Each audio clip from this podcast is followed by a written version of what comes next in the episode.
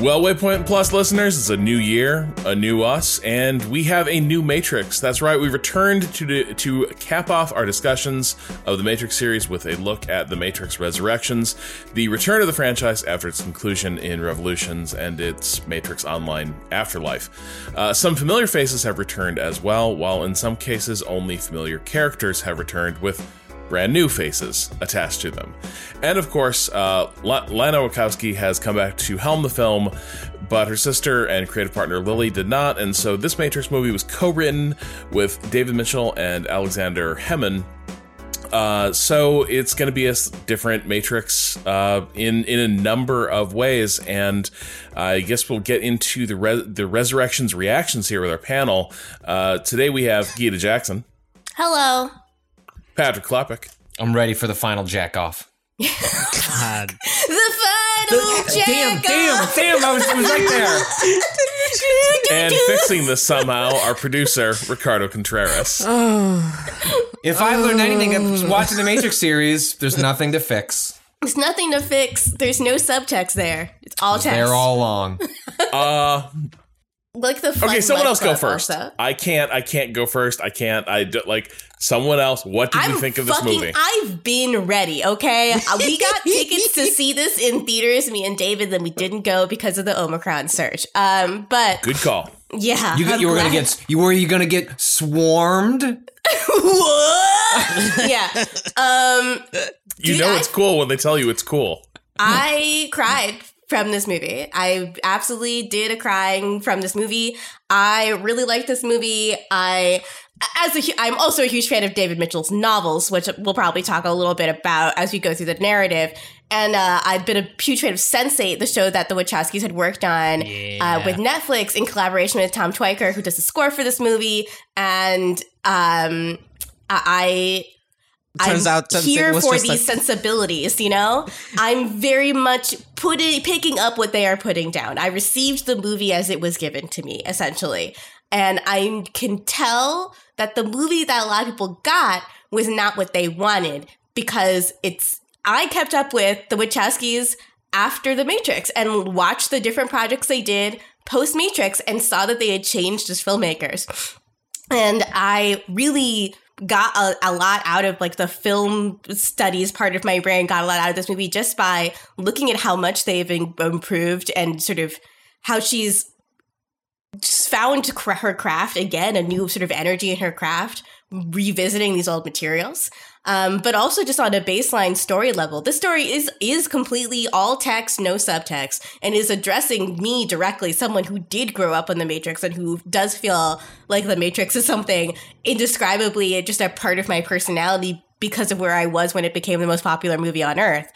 And it does mean something to me that I do feel has been co-opted by political agents that don't want to use it, that want to use it for nefarious means. And I think that it's um I think this is a very worthy successor to all of the ideas that were in the original Matrix series, uh, while being a very, very different kind of film. Um, but one I really liked a lot. You know, needless to say, I also love Jupiter Ascending. I am lukewarm on Cloud Atlas, but that has a lot to do with me reading that book in college and just really over identifying with it and just sobbing in the school library while I read it. Um, but it's it's a good movie. It's a good movie, and I never want them to do another Matrix movie ever again. uh, well, I would have said that before this movie, and at this point, it's like if if they if if if you know if if if if Lana chose to come back, I would assume it would be because she she had a good idea. But I I'm, I'm with you. I yeah. Uh, there's a line uh, I read recently from somebody uh, commenting on uh, this movie was that there are fans of the Matrix and then there are fans of the Matrix. And yeah. what, what, I mean by that is that there are fans of the mo- the 1999 film The Matrix, and then there are fans of the Matrix as a franchise and mm-hmm. like what it says as a world and a series, and mm-hmm. it's like the evolution of its themes and ideas. Mm-hmm. And I think you can distill a lot of the reaction to this film along the lines of are you a fan of the original Matrix film or are you a fan of the Matrix as a series and where it went? Because yeah. I agree with you that if you've not kept up with the Wachowskis' output afterwards, which I had not, I basically mm-hmm. like like uh, uh, you know uh, uh, Revolutions came out and I went, I get yeah, uh I guess that's it. Like, I guess I was mm-hmm. just a fan of that first movie, and these movies don't work for me, and so I kind of yeah. like, I kind of just fell off. And um, over before uh, watching uh, Resurrections, like I spent my parts of my holiday break like watching Jupiter Ascending and Cloud Atlas, and like uh, now, granted, I think Revolutions very much is like them uh, shifting to a mode, and then those movies are just keeping with it alongside with Sense8. But mm-hmm. like basically, like this movie is a, a feels like a very uh, uh, direct sequel to those films. Yeah. Um, the, the second, the, the, third Matrix film specifically, and it's like if you weren't on board with that, there's like nothing about this movie is going to work for you because it's really just picking up where that left off. But I, I'm I'm so with you. I think this is a a masterwork. It is such a the first 45 minutes of this movie are like some of the boldest sto- like storytelling I have seen in a blockbuster film that cost 190 million dollars yes! to make. Like, I'm just sitting there, just like f- flabbergasted that Lana was able to even get this through the door. I and, and and and we can get into why why it works well, but I, I the swings here are like so wild in so many ways. The emotional beats completely landed for me. It's a movie that I enjoyed a lot more. I actually managed to like rearrange my morning and like finish my second yes. like rewatch because the first time watching it I was both drunk and also just like unable to fully process the movie. I was I was just I was looking at it too much. Like I was like yeah, sta- yeah. staring at it, like pa- pausing the scene with the, the machines fighting, and like my wife being like, "What are you?" What, like what you know she like likes the matrix but like is not like has not been doing what i've been doing for the last several months of becoming a matrix stan and the second time was able to just sit with the movie for what it was and i guess my concluding point would be i think this movie will much much faster go through the critical reevaluation that mm-hmm. the two the other two movies did even for folks that it didn't land the first time um because i think it's a much stronger singular work than even two and three were like two Absolutely. and three felt like are very messy this mm-hmm. feels very calculated very very thought through and has a, has a very singular message through all, all of its themes that i I, th- I think it knocks it completely out of out of the park yeah to that notion um similar to the first Matrix movie, if you missed that A to B to C, very straightforward storytelling script with a very airtight, no moments in the script for you to not know what the characters are doing or why things are happening. This this script is so much closer in form to the first script yeah, for the Matrix. Yeah, yeah, it's absolutely a lot more. And I, I just feel like I will get to a lot of the things that you just said. I completely agree with, but I just want to say before we judge everyone else's reactions, Patrick, you you would really like Sense8. I think you would yeah. really like so. Sense8 so. based I, on this. I, I, yeah, like uh, uh, having, you know, I'm sure we'll go off some Cloud Atlas and Jupiter mm-hmm. sending tangents, and I think Cloud yeah. Atlas. If you're going to watch one, if you like, if you're if you're like, if you're like, I need a pair of work with uh, Matrix uh, Resurrections, like go watch Cloud Atlas. Like, yeah. try try your best to look past all of the, the yeah, horrible fucking it's, racist makeup. It's racist. and, and, and, and I'm not. I'm, in no world am I am I defending that. Even if I see what they were going for. Oh. Um, but like, uh, it, it just in terms of like love like love as like the power of the universe like that, mm-hmm. that is the like uh, uh, like the film that like encompasses that quickly but i'm so excited to watch sense8 at this oh, point because i am fully i'm fully on board with their complete brand of bullshit um, you might recognize some of the actors too that's that is my Sense8, that is my understanding turns out sense8 was just a casting call for the matrix resurrections which I'm uh, for. Yeah. Was, yeah. Cado, what did you think about the Matrix Resurrections? Oh, I fucking loved it. I, I'm, uh, I'm also a sucker though for metatextual like, uh, mm-hmm. you know, stories like you know.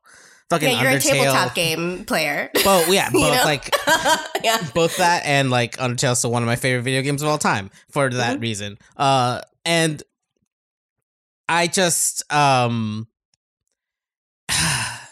it's it's weird. It's uh, I, I, I at first feel like I had a sort of um weirdly aesthetic reaction here, uh, a reaction to the aesthetics here that turned me off until I like started thinking about it. We can get deeper into why that is, but like sitting, I went to a theater, which I actually think it was it was like the day it came out or whatever. So it was like Omicron was starting to spike, but hadn't hit enough for me to be like, I shouldn't go anywhere. but I'm glad I ended up doing that because I think there is actually, especially when a, movie is this digital, there is something different about watching the sharpness of like a big uh screen and the, I like noticed the difference when I was watching it streaming at home how the encoding was kind of fucking with it. There was a weird sort of cleanness to its look in the theater that was like this is purposeful at this point right? There's Ugh. a there's a there's the way this is being shot like you don't do this on accident if you're the, if you're the the people who made this movie because of you know it's metatextual kind of stuff. So like i really really am glad i got to see it in a theater. Um i'm very jealous. it's it was yeah it was kind of it was amazing. Um and like I I flipped from like the first couple scenes being like why does this look this way? It looks very strange to me uh like remembering how you know filmic and like you could still you know obviously it was 1999 they're still using film but um yeah i think barring getting into actual plot points i did really enjoy just the whole the whole endeavor and found it kind of interesting how much the queer subtext became text in a way, even though there's still also still a little bit of subtext here. Yeah. Um, yeah. Which I really, you know, I think we all kind of have we've talked about it on these podcasts specifically, but also me personally, at from the first time to watch them to like rewatching them, uh, always thought there was some of that there, obviously under the like as subtext, and I really enjoy the ways in which this one makes certain certain parts of those things uh a text in a in a in a metaphorical way still like it's kind of a weird thing to say like it's not quite subtext but it's also not quite text but it's still very mm-hmm. present in the work that this was made by a queer person uh, mm-hmm. and obviously also uh, specifically trans person but i think mm-hmm. the ideas of queerness in this movie are actually like really really uh interesting the way that that it plays out especially given some of the casting. Also again mm-hmm. we'll get into details uh, yeah i have a couple of things to say about that too. Yeah, was that enough time rob? Oh yeah. Um and it confirmed for me like I am glad I went last because I did not want this to start off as an argument. Because uh, I like this movie considerably less than mm. y'all. I want to hear why, though. Please, I'm yeah, interested. Like, because I love. I'm going to say up front, like I think there's a danger as this discussion goes along, where like I came down in a certain place, and the thing I'm going to try to avoid in this conversation is like at every turn being like I'm going to justify my negative reaction at every moment to different yeah. like things in the plot. Uh, but that's that's a risk when you've got like a divergent reaction uh, like this. I think for me, there's a few things. Um, uh, you might be onto something, Gita, where like I might have wanted something more like the earlier films, and this is very different. Mm-hmm. And some of the ways it's different uh, were leaving me very, very cold. Um, I think in terms of just like shooting style, uh, yeah.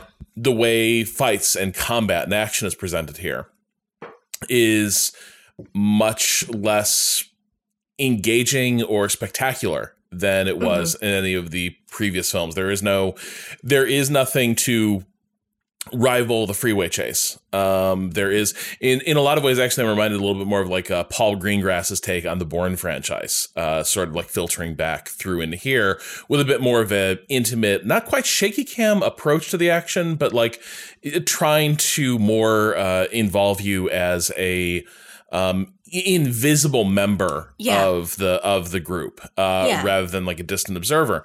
Mm-hmm. I think the I think for me the the the big thing is it doesn't really there's there's a, there's a part of this movie I, I really do like. I, I, I enjoyed it the most in the first like third of mm-hmm. the film, and then as it went along, it began to lose me. And I, I guess the the weird thing for me is I was actually most on board with it when it was sort of directly reconsidering what does it mean to make a Matrix film at this point? Like, what is the Matrix? What are we, how we respond to our fandom? How we respond to the cultural object that we created?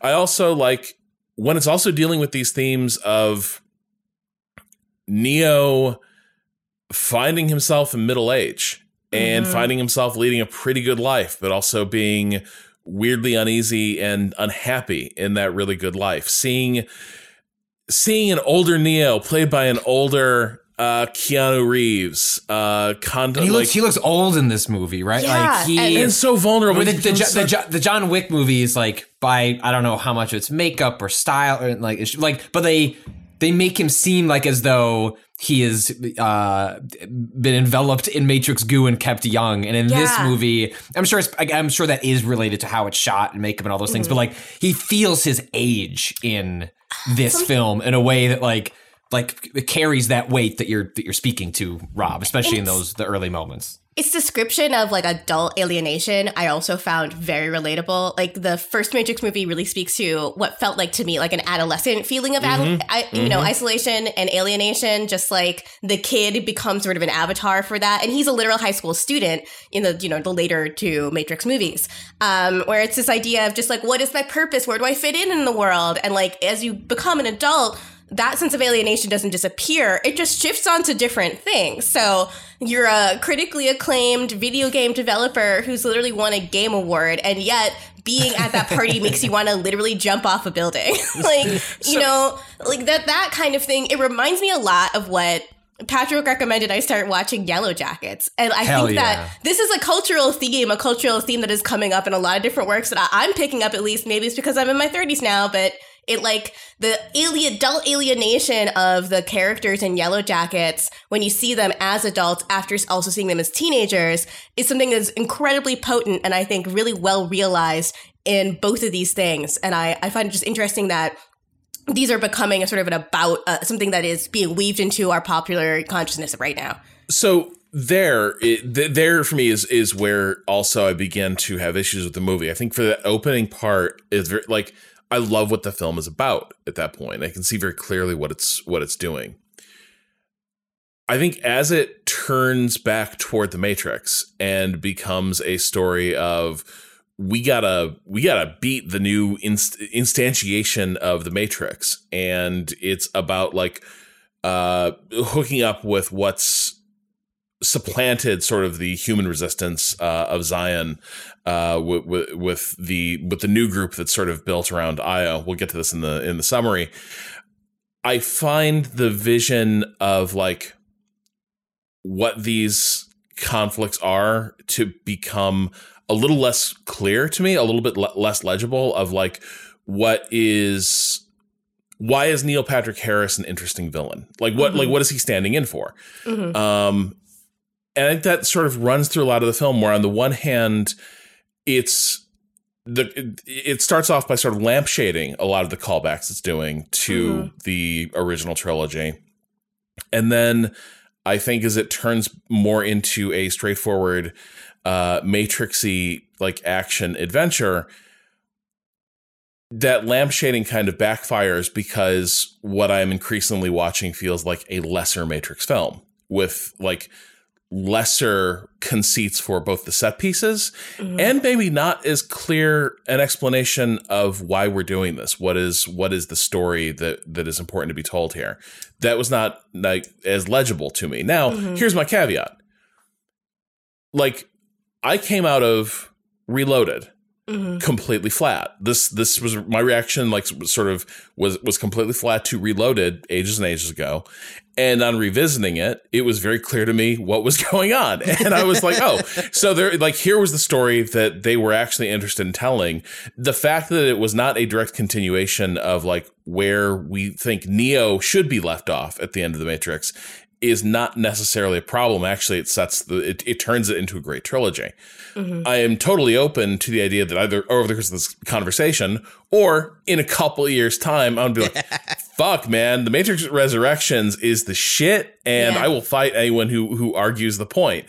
um, but at the moment, ha- after coming out of being high as hell on the Matrix sequels and the Animatrix, which showed me like, wow, look at all the stuff you can do telling stories in and around the space.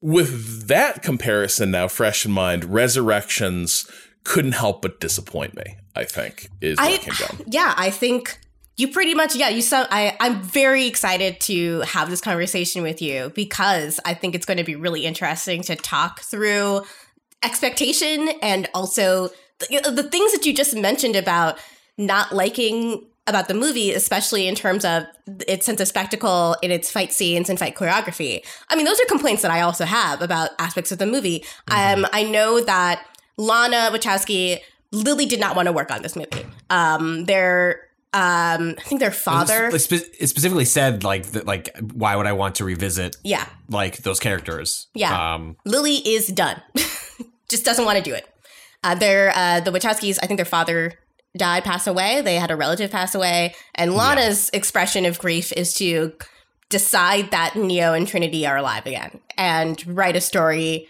about these characters that made her feel safe and happy being alive again. Which, as a person who's written fiction, get that like absolutely, you know. Um, well, and, like, also, and, like, and Rob's whole point of yeah. like, I, I, agree about like the messiness of the movie being mm-hmm. like, why make another Matrix? Yeah, let's go make another Matrix. Yeah. Um, and like as a and I'm you know like a metatextual work of like a creator struggling with the notion of revisiting a thing while also criticizing yeah. the reason to revisit it at all. I don't think that provides absolution for like uh what are like very like legitimate complaints of like um like the uh, modern Hollywood MCUing of like mm-hmm. how you shoot action scenes with like the camera super like close up and obscuring a lot of the wide shots of like the like the chateau scene and like like mm-hmm. Reloaded, where it's like you can see everything that's happening in this scene, yeah. and that's part of what makes it so impressive. But I, I, I, especially upon like the second viewing, I found myself like appreciating like like the, even its faults, the things that I I didn't yeah. care for, and like why did they like why did lana approach it this way? Like what, what does this say about like trying to create a work that is also like lana in the studio system? Like you like can't separate like all like the and also it's worth like pointing out the like the road to this movie and existing is not purely just um lana experiencing grief in her life and then wanting to revisit characters that brought, brought her happiness and she can write a happy uh, ending for them. Um is that like Warner Brothers does own the rights to mm-hmm. the Matrix, but my, my understanding from doing some research in this past week is that they the, the Wachowskis have a right to first refusal on a sequel, and so Warner Brothers can do what they want with the franchise, but mm-hmm. that they cannot go for like they are like uh, Lana and Lily are allowed to say, well, actually, like we'd like to come on board and like we'll actually like go ahead and do this. Like I'm sure it's a little messier than that, but basically uh, Zak Penn, like a, a, writer who's done a bunch of comic films, like yep. X Men, some of the X Men films and stuff like that. He's one of the reliable, like, hey, we need a, a nerd writer. This guy's pretty good. Was working on a sequel. It was often rumored to be a Michael B. Jordan prequel involving like Morpheus, which would be like a pretty like common way you would think about revisiting this without having to pick up the story after Revolutions, mm-hmm. which would be like much messier without their involvement. And the moment it became, hey, like a, a call has to be made about this film being made, that treatment went to the two of them. And then this is the point where Lana said, well, actually, okay, maybe there's something I want to say about like the fact that we're at this point where like mm-hmm. the studio wants to revisit this work. I have a chance to come in and like write, do a $200 million film about wrestling with that decision yeah. and how you even tell those stories. And like that's what gives like it, in some ways not knowing this stuff i think like robs the movie of some of its like emotional and cultural weight even though i think it, it probably can be enjoyed just fine like absent those things. But like when you start adding those things on top of it yeah. I think it makes it such a more interesting work for just how it was made and why it was made. You know, as the first 45 minutes of the movie uh, tries to lay that out, even if you're not reading like variety and like rumors about how the studio system operates. So before we start getting into these points, I mm-hmm. just want to give the brief, like, broad summary of sure. the film, and yeah. we can start unpacking like some of the stuff because mm-hmm. I think the opening of the film is directly relevant to this conversation we're we're, we're, having. So, yeah, uh, just to give the the broad outlines, if you have not seen the film, because I do know a weirdly large number of the listenership listens to things that they have not like shows about f- movies that they've not seen. Uh, so uh, more power to you. So this is this is for you here, and and also for our own purposes. Yeah. Uh, here's the here's sort of a refresher on what happens in this film. Uh, so the film opens with a everything very similar, but also profoundly different remake of the opening sequence of the original Matrix. Uh, you know, a call between hackers, a police raid gone wrong on, uh, you know, Trinity, and the agents showing up, giving the sort of uh, unforgettable "No, Lieutenant, your men are already dead." But this time, the agents are different. Uh, it is it is a different scene. We are observing it through the eyes of a young group of uh, like what appear to be the the same human resistance we, we saw in the original films. Character of the film. um, bugs, love bugs. Love, love bugs. bugs. Just love bugs. That's all I'm gonna say. Yep. So that is not fully explained what we are seeing or what's going on because the the first act of this film we are largely going to be spending with Neo or Mr. Anderson uh, as he lives in the late stages of a very successful game development career uh, in the Bay Area. Uh, he is the designer of the famous Matrix trilogy. Uh, he is working on a new game called Binary, and word comes down that his parent company, uh, Warner Brothers, is demanding a sequel to The Matrix, something he swore he would not make. And his boss, uh, a very smarmy, uh, you know, C-suite tech bro uh, type character played by Jonathan Groff, uh, who I guess is most notably King George in Hamilton.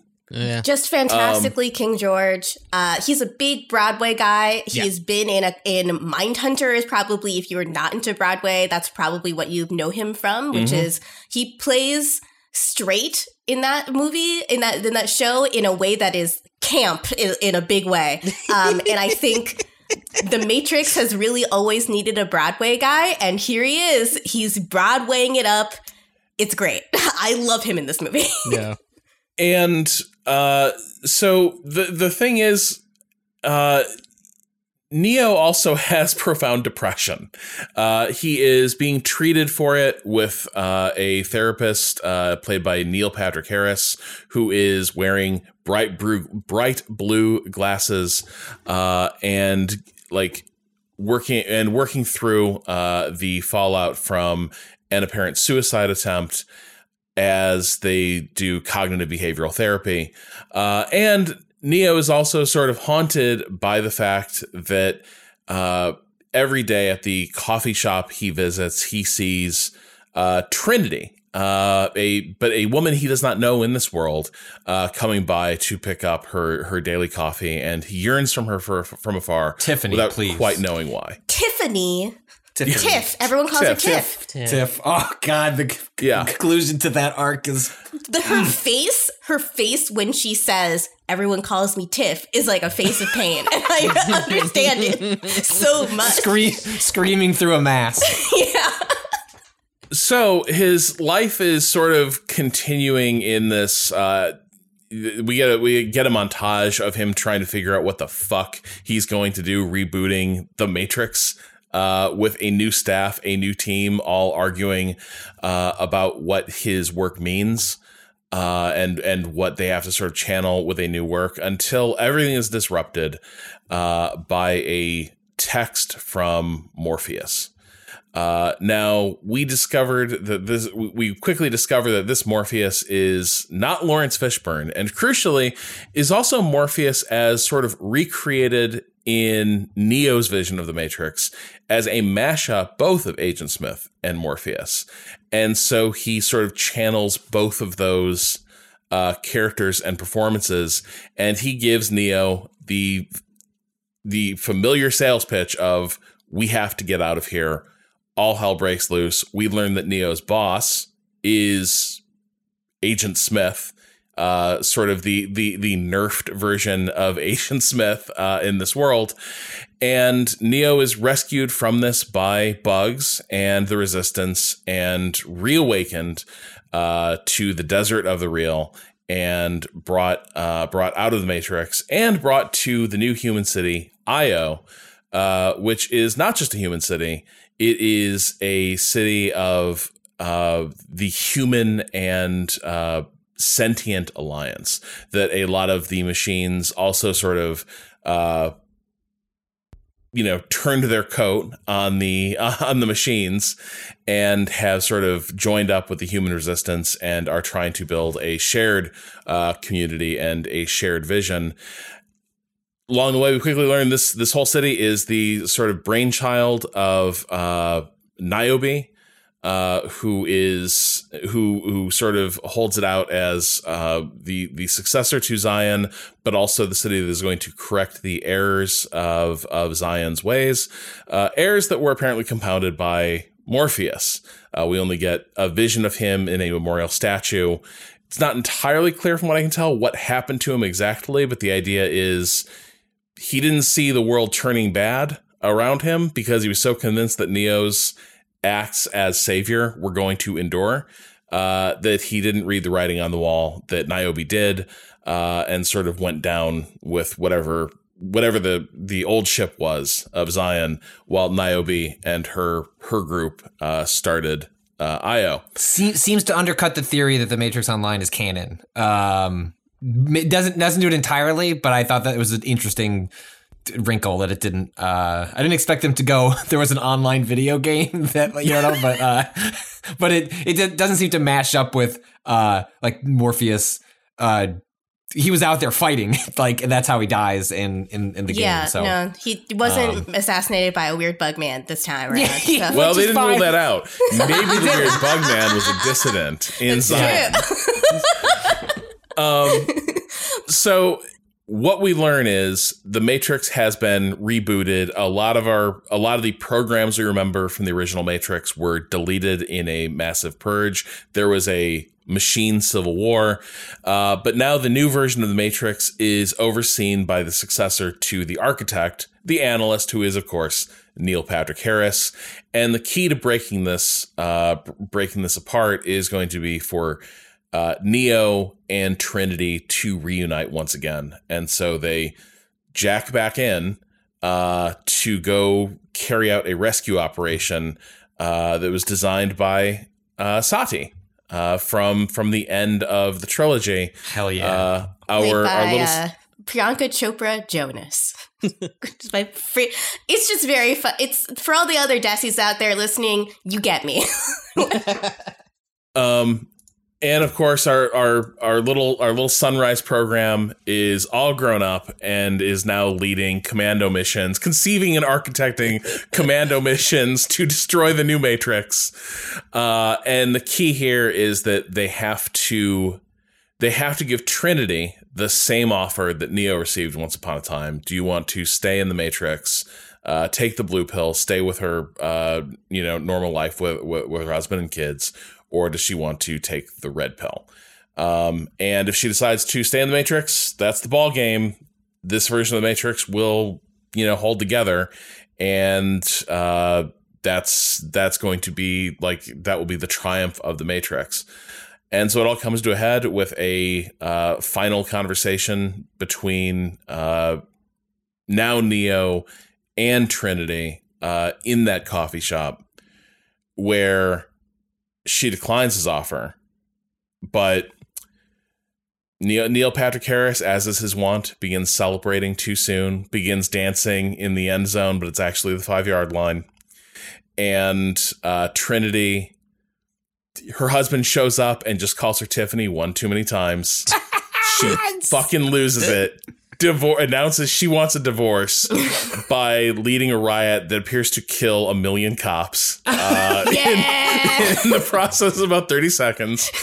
Uh, and then they have a chase through the streets of San Francisco. Uh, culminating with uh, Neo and Trinity uh, being pursued onto a rooftop uh, by the police, trying to make their, their leap of faith and plummeting until Trinity discovers that now she is the one who can fly. She she and Neo fly to safety and then fly to his therapist's house to kick his therapist's ass. Uh, and that's how therapy announce, works, right? My my understanding. that's how you change therapists. That's how that's how you know that you're better, right? Is yeah. that you can then kick the therapist? Yeah, the goal is to defeat your therapist. That's what they're training you for this entire time. It's kind of like Izumi Curtis in Final in a Fullmetal Alchemist. That's how I feel. Uh, and so they they confront him.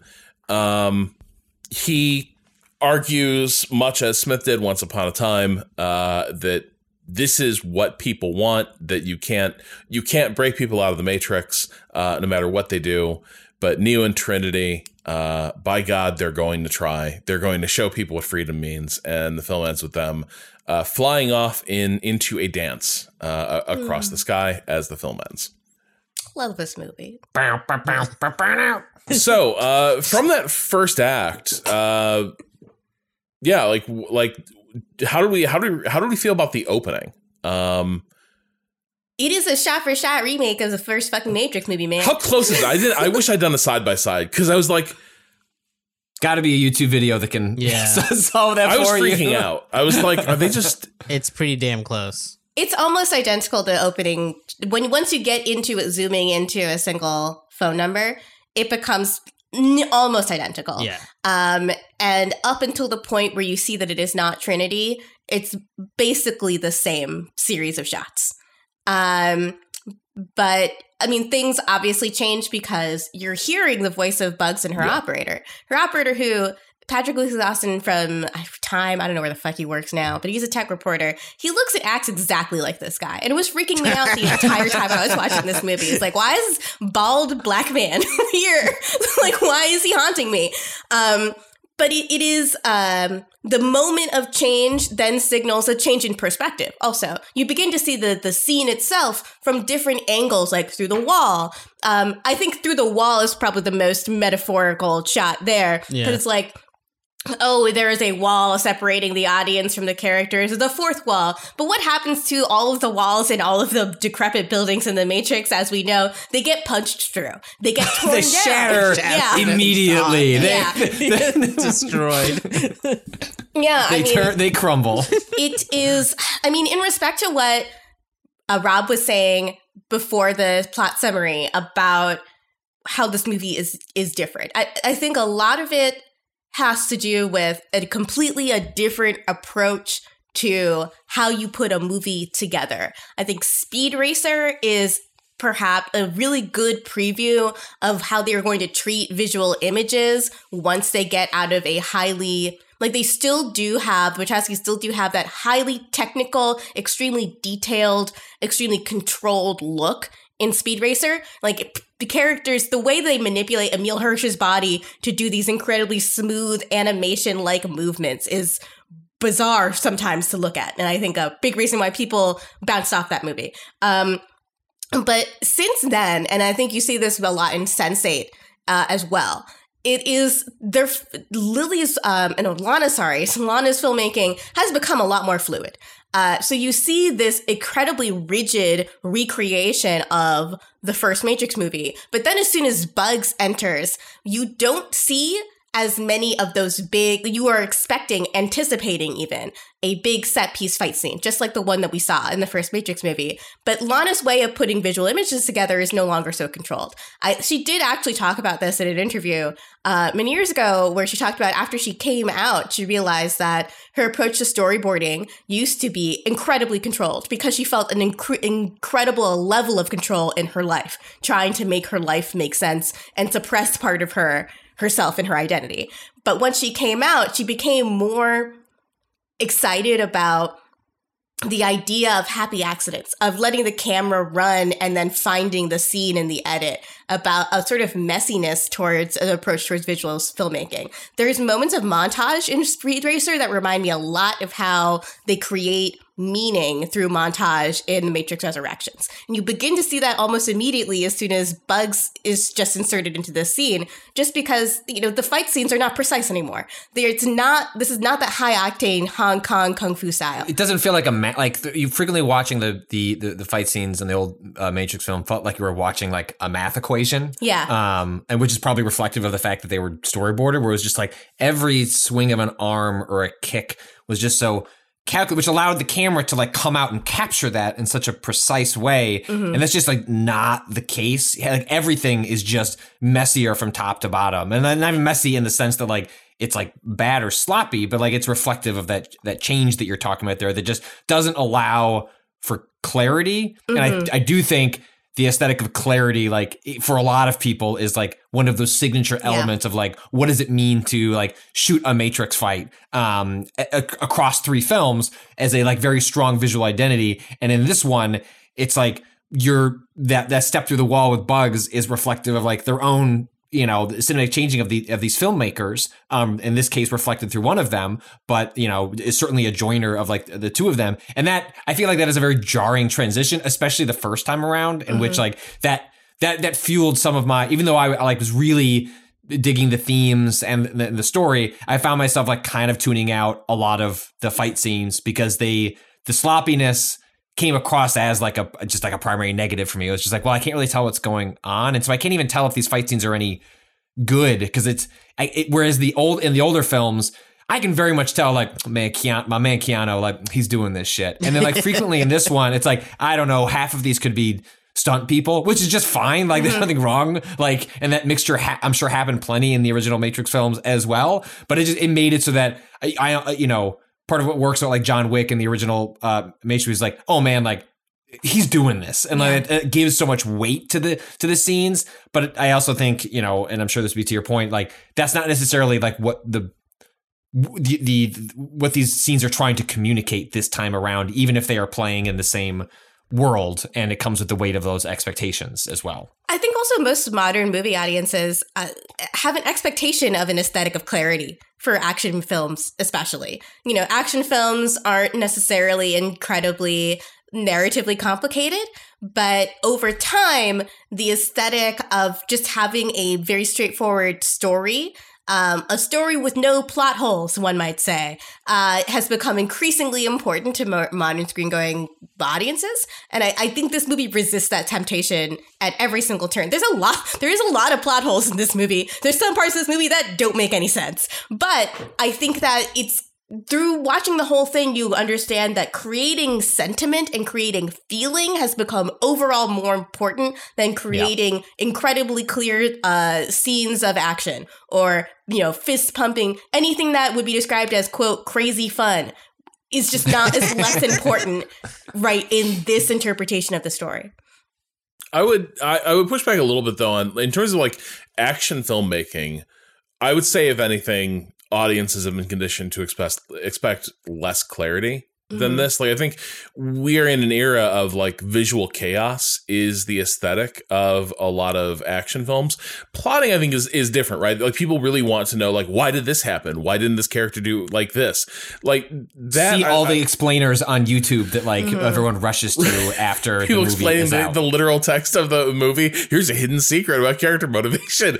well, in this scene, this person expresses their motivation. Yeah, no, I, I, I, don't that. know that you can I don't know you can separate some of that like cultural shift and like yeah. how people engage with modern storytelling from like I think when you know Cado was talking earlier or we were talking earlier about like so much this movie is text. I think some mm-hmm. of like w- mm-hmm. what exists as subtext is like the movie acknowledging that that element of like the audience shift in terms of like how they literally consume things. Like that that earlier scene where where uh, Gita pointed out where like like the the wall is, is sort of functioning as the audience layer. In some ways I think that is also the the movie acknowledging like what happened to the Matrix films once they released where it was like well we wrote this script we made this movie boy, do we not necessarily anticipate that people were going to comb through every little thing and pick it apart and analyze it. Now, gr- granted, it has like subtext, but like the way we like analyze films online with like mm-hmm. YouTube essays and things like that were not necessarily reflective of like how these movies were thought they were going to be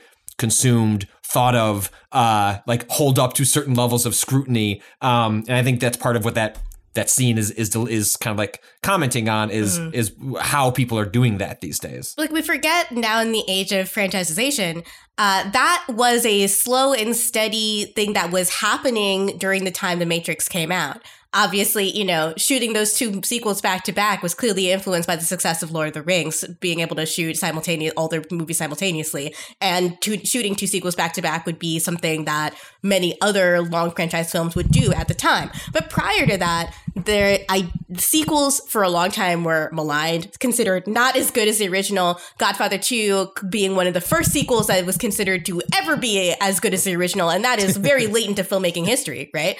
Um, and then you but we now exist in a world where every new film that comes out is a part of a cinematic universe.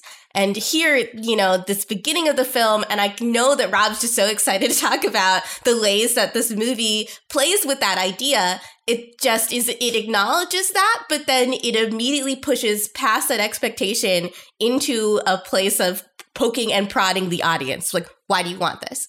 Why do you want this? Tell us why you want this. Are you sad? Like it asks us as the scenes are going on, like, are you satisfied by what you're seeing on screen? Like when the conversation that Bugs and her operator are having about, you know, when Trinity gets captured, where they're just like, is this the movie that we saw? Is this the story that we remember?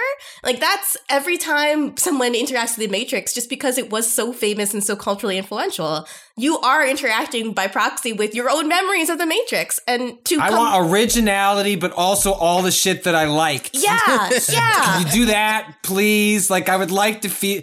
I mean, like, so much of this movie is like, why are you asking us to recapture what made you so excited about the Matrix Yeah. in the first place? You're asking the wrong question and you're looking in the wrong place. It's just which I think is, Morpheusing like, you. yeah, I think like, and I think like that very question is like this movie is a response to the notion of trying to recapture those feelings and and how like nostalgic throwbacks like you know this year alone right? Like we have a space jam 2 and a ghostbusters afterlife. Like you have you know the matrix exists in in that same sort of like canon of nostalgia. It's just the only one that like as a core premise says yeah but why? Like why are we doing this? And does it in the filmmaking as opposed to like the broader analysis and like the essays that come after about the product. It actually is is baked into the to the work itself Yeah, I think um so moving on from here, right after we recreate the beginning of the Matrix, we immediately like smash cut to fucking Mr. Anderson in his office.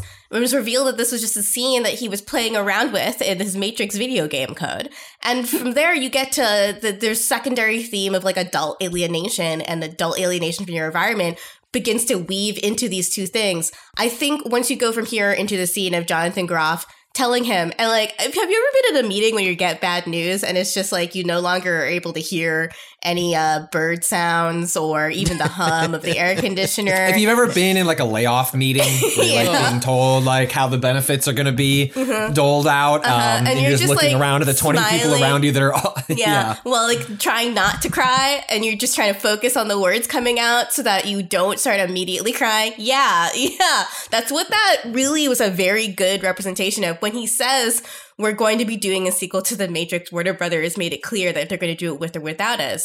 You know, it just, it's just the subtext is text. you know, the subtext is text. That clearly definitely happened to the Wachowskis. And here Well, we are. and it's and it's and that connects back to that that earlier point where like I think it's worth knowing about like how a movie like this ends up around because I think that is a situation where a creator is like sort of faced with okay, you know, you could let this go, like fine, let it let- them run the ship in, into the ground, mm-hmm. and then they're given an opportunity to not just. I think what's like also interesting is like, well, I, you know, we can't fully know what studio meddling there is or isn't here, but this movie does certainly feel as though up once again like they were given or she was given a blank check more, more or less to like mm-hmm. go make this doesn't feel like a studio being like please go make the, the movie that we want at mm-hmm. least at least and certainly for the first hour um and then th- when you revisit that like well here's the marketing materials like what do you want to do that like works around that? And i don't know i think it's just a, a fascinating wrestling with the, the fact that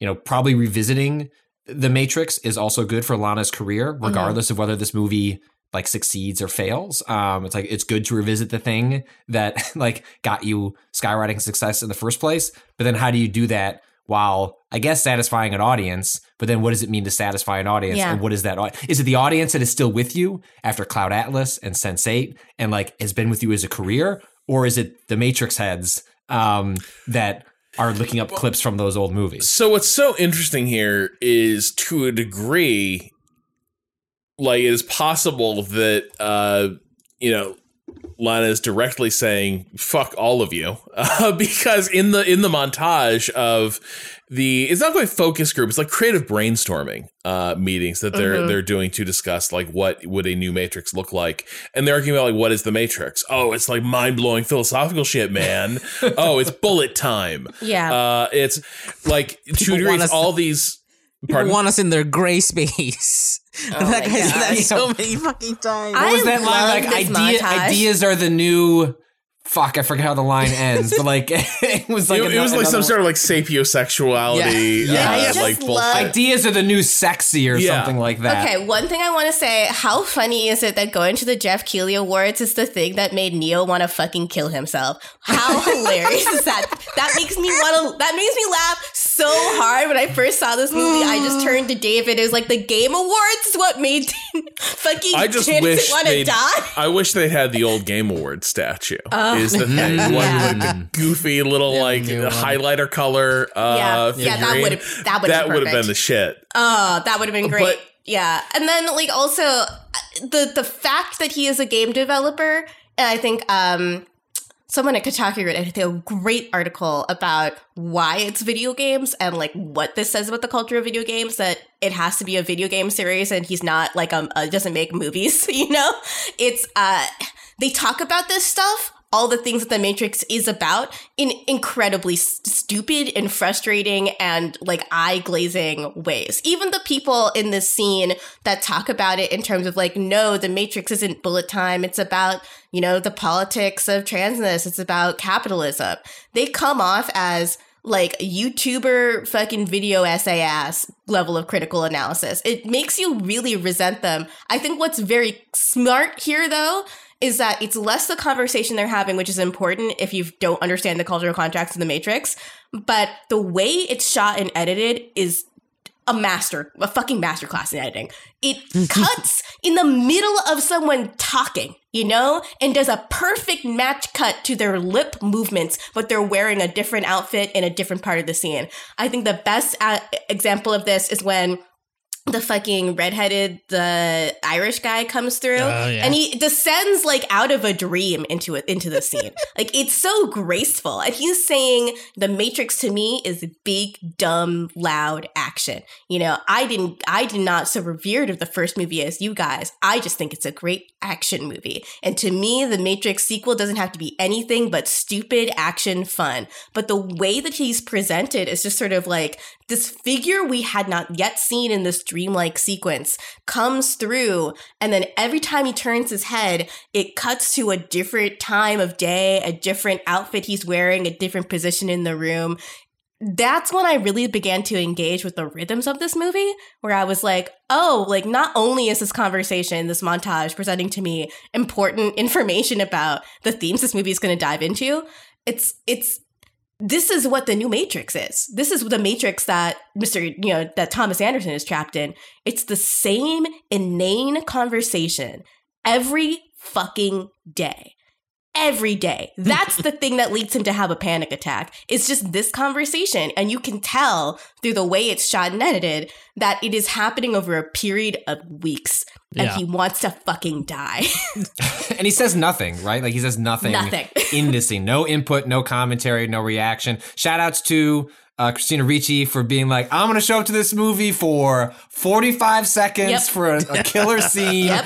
I got to go shoot some episodes of Yellowjackets. Yep. Like, peace out. Um, and uh, I, I, I have to imagine she has some scenes on the cutting room floor, but I was like delighted to see that she was even in this film. But I do think it's, it's, yeah, I think uh, the fact that Neo or Thomas uh, doesn't say anything here except to we during this montage, right? Like we're getting all these bullshitters, like, uh, but then we're also getting these like, uh, like tonally odd scenes of like him like cutting into a steak and like smiling as he like sh- shovels it into his mouth, which I think is then reflective of just like he has no grasp of his emotional state or how to react to what's happening to him or the things around him because he feels completely emotionally and psychologically out of time and out of place. Like he he knows he doesn't belong, but ha- does not have the words to explain why. Which is really like it's a similar arc to the original film, but he's not seeking the answer, right? Right. Like or there there isn't a mode for him to find it. Um, he just exists and has no had has no nothing else to, to grasp onto. Mm, like adult life essentially is that alienation, is what they're saying, you know? But he succeeded, bro. Right? I mean, I think that's Yeah. what it speaks to a lot. Yeah, is like yeah. you can have all all the trappings of success. Like he do, he doesn't have to worry about like his financial state. Like he he can buy whatever. He can go to a therapist, right? Like Yeah. oh, you can take care of what's wrong with you, and at at the end of the day. It can still feel rotten, Yeah. and you have no idea what to do about it. And also, you can't articulate it to other people why you feel that way, um, because maybe even you don't, you don't know yourself. You can, The- like, yeah, go ahead. Well, the only but here's something else that I got with these scenes, still just a little bit. Like generally, I love this this opening sequence, um, but there's also an element of, and I'm I'm here for like pissed off creators like shitting all over their fans. Like my favorite reading of Prometheus is it's Ridley Scott being like, "Fine, you want some fucking answers about like what it all means? It means nothing. The Mhm. universe is a hostile, hateful place, and if you keep asking these stupid fucking Yep. questions, you're gonna learn things you wish you didn't." Yeah. So leave me the Here's fuck God. alone. He fucking hates you. You are a mistake. Go fuck yourself. Yeah, that it's, movie. that's your role. But then he but then he made that second movie. Yeah. S- sort of sort of undercuts that reading. Although I'm I'm here for it. No, he's But- like, God hates you again, part two, bitch. Like, catch the fuck up. Like, so, but but the the thing the thing uh the the thing that rubs me a little bit wrong here is there's an element of it's sort of a strafing run on all the various constituencies that like really adopted the matrix and became fans of it and it's it's it's a little bit of a um like i think the fact that morpheus isn't talking it's like it's all these all these damn kids all these younger people uh having their relationship with this thing and having real strong opinions about what it means and what the matrix is and they're all fucking stupid you hate them. Uh and so like it's it's a incredibly misanthropic sequence in ways that i both like but at the same time i i think if you're going to be holding up like all these folks who have these relationships and these readings as like almost the antagonists of Neo trying to enjoy his uh, enjoy his success of, of, of trying to maintain his own relationship with the work. Um, it does it does sort of raise the question of like, well, what is okay? Well, what is the Matrix then? What is it? What are the answers? What answers we're going to find here? And I'm not sure again, like I'm not sure that the film does have answers that are as compelling as the various readings that exist for the for the original films. Uh, I think the sequence, I think the sequence really, really works. Uh, but at the same time, like I think the underlying hostility that comes through it, um, left a little bit of a bad taste in my mouth. Uh, in in part because it seemed resent like it, it seemed to resent uh the this the same audience that was sort of clamoring for this thing which i totally get but also I yeah I feel like I can see, and I was kind of with you when watching this the first time around. And then later on in the movie, we meet Bugs and her team. Mhm. And f- to me, they are actually the people who are like people who enjoyed the Matrix, right? Like they study Neo's life. There's that guy who has like uh, what what was he a Neo scholar or whatever? I forget exactly what the phrase is. Neoologist. Neoologist. We, we get we get like a better version of the fanboy Right. from Is that better? Revolutions. I think it. I think it oh, well, I oh sorry sorry. Yes but compared to the the yes. Compared to the, the the people in this montage of like the Yeah. people like you know doing the super reductivist uh like explaining of what the matrix was to them like and i think that it, it's important that how those uh two separate groups are framed like this is framed like this whole montage is framed within the structure of meetings at a at a job right? This is about making a product. This is about distilling something down to something that you can recreate in a way that you think you're hitting you know the certain things that people are expecting right? It's about people's expectations and about making a product that will meet those expectations under a capitalist model right? It's not about analyzing a piece of work to better under, understand it and what it means to you right? I feel like these are the different kind of things that are that happen in this movie. It's like the idea that the the people outside the people on bug's team have studied uh like Neo's life and what happened there to try to find meaning in their own lives where the people in these boardrooms are doing the same thing in order to make a product and like survive under capitalism. Yeah. um, I think an important thing also, another piece of outside context, which uh, I, I, I'm not a huge fan of always bringing this in, but I think that this is such a pers- personal text that there is something that is gained by learning this. So Bugs says in the movie that she's so inspired and so obsessed with Neo because she oh, right. yes. was uh, washing windows and she saw that moment where Neo almost uh, killed himself after winning a game award. and yeah. he she says that even though so also in the text of this film, um, Neo doesn't look like Keanu Reeves. He looks like an old balding white man and she saw through that deceptive programming and was able to see actually see Neo and Neo looked directly at her and that is what woke her up in the matrix. Well, Lana Wachowski also says that there was a moment where she was seriously considering taking her own life and she was I think in a subway and saw yeah saw someone and they it, she was about to throw herself in front of a train and she saw someone who looked at her and looked directly at her and it moved her to not kill herself in a very similar way as bugs is woken up from the matrix so we're see here the difference between people who appreciate art as a corporate product who are able to smartly talk through its themes and understand it, but also are trying to think of it in terms of marketing buzzwords. Yeah. And then the difference between that and people who uh, see art as a personal experience. Uh, art is something that comes and moves them and moves through them and moves them to be different kinds of people. I think that's the distinction here. I think that yeah. also what really helps is the the queerness of the film that Cado has mentioned uh, a couple of times. It's it's something I think a lot about when it comes to video games and queer rep in video games, where we have a lot of stories now about people who are queer in AAA video games, and Last of Us Part 2 is about a lesbian couple, and for the most part. Um, but what is missing is the feeling that it comes from a queer creators and comes from a queer community. Yeah. Uh, and this movie very distinctly does feel that way. One of it has to do with just like there's a weird little like yeah like everybody everybody in the crew the Mnemosyne looks like they are about to go to the club. All of those fits, it's all like leather and like fishnet, and they're all got their titties out. Like it, it there's that scene where one of the members of the Mnemosyne is just asked like wow, Neo's like older. Like, I can't believe it. Like, how does he? What do you think about this? And the other guy is like, man, I don't know what he. I I wasn't know how I was gonna feel, but the whole beard is really working for me. Yo, that line, that line like, is great. And like, not only that, but there's a character. There's a character whose his Matrix name is Berg, and he's got this tattoo on his arm that's a series of bars. And I, I was reading Twitter one day and someone was like, yo, that's the logo for the Berghain, this notorious queer nightclub in Berlin where people just have sex there. you know? like it, it is it is a movie that the queerness of the creator is weaved through every single aspect yeah. of the text.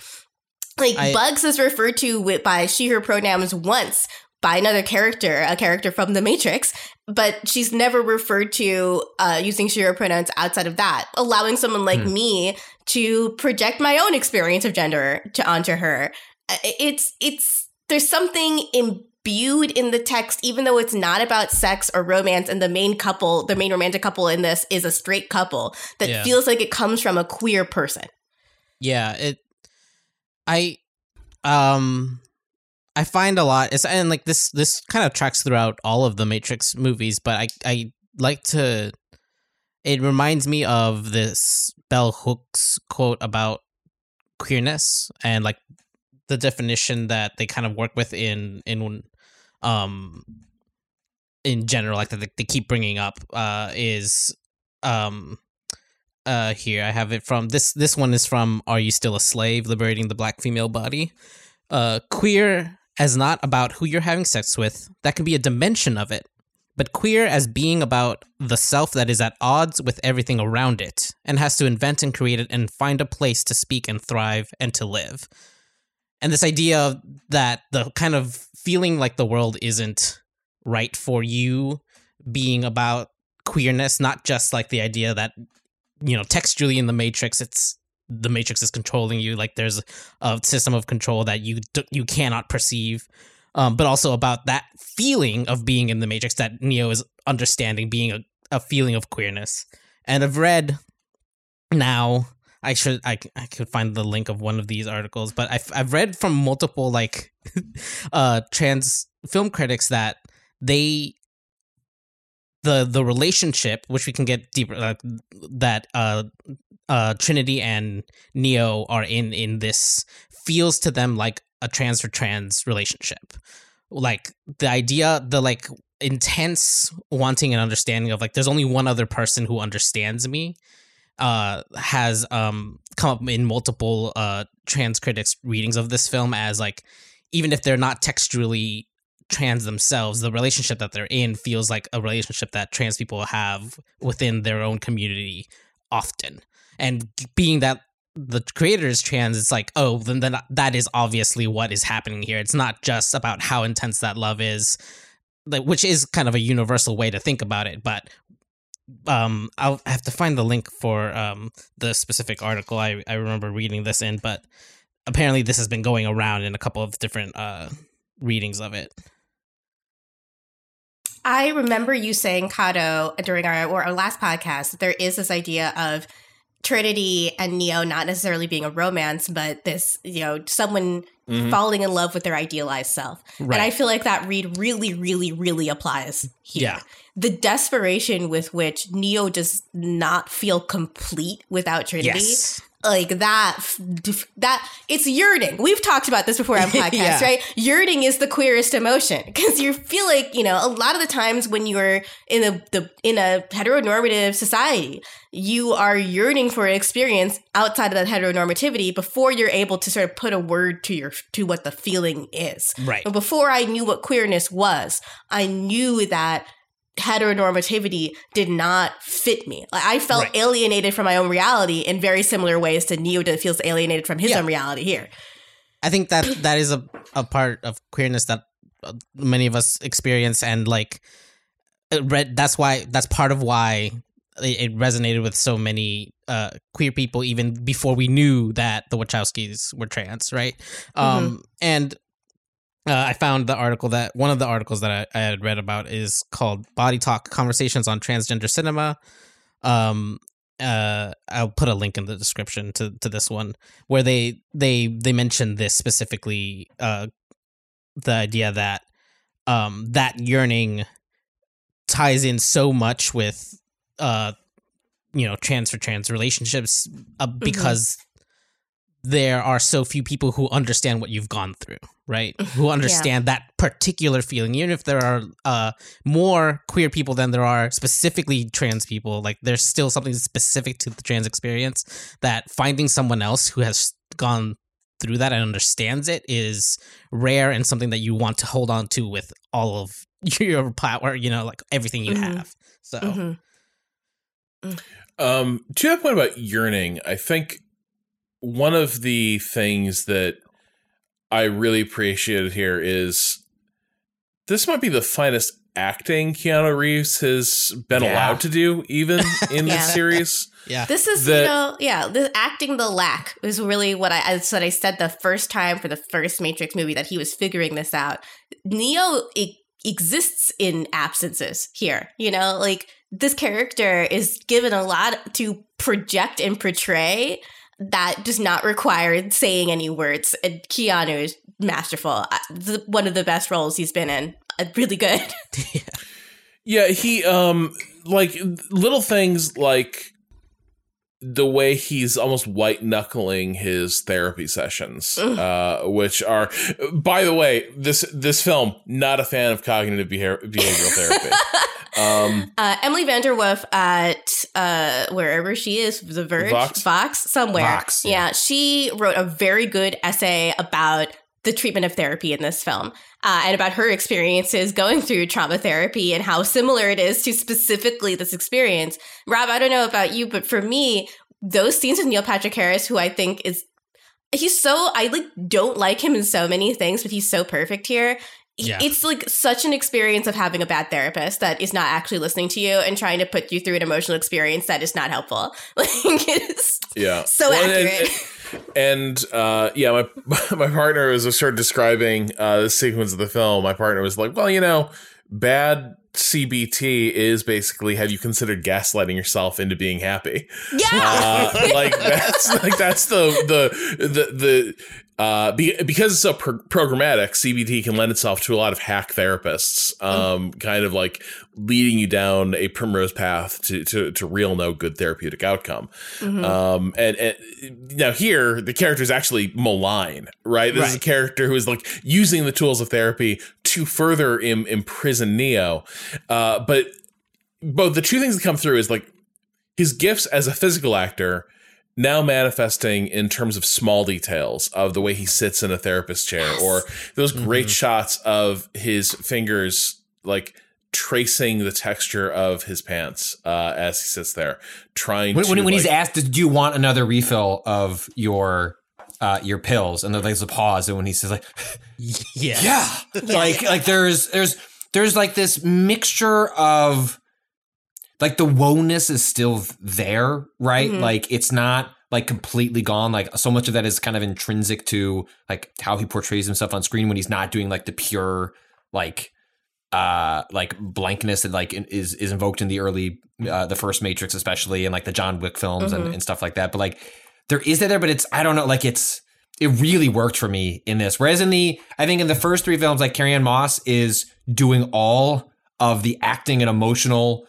uh, weight uh, lifting for this relationship. Like he carries this movie until, and when she, you know, every scene she's in, like you're reminded, like boy did Hollywood like completely fuck yeah. up like what they should have done oh, with this. Absolutely. Like how out of the matrix did she not like have like a storied career? And then you go back and look, it's like yeah, they like between movie came out those the Matrix and then Memento. Her performance in Memento is out oh of control God. good. Oh my god. Yeah, she's extraordinary yeah. and like has is basically a footnote, right? Mm-hmm. Like is oh she's Trinity and like that's that's tragic and, and, I'm glad this movie g- gives her an opportunity to like revisit that and remind people how powerful an actress she can be. But there was such an imbalance in that on purpose, right? Like the, the, the movie like needed Keanu to be that way. Mm-hmm. And this movie like unlocks Keanu an opportunity to showcase like, no, like he's, he, he, he can do a lot more here, carries it. And that, I think that what makes like you know the latter half of the film so powerful is the fact like oh shit now they're both doing it. Yeah. like oh this is delightful. Yeah the Keanu the, of the original Matrix is playing like Neo is like a religious sage. You know he's a monk.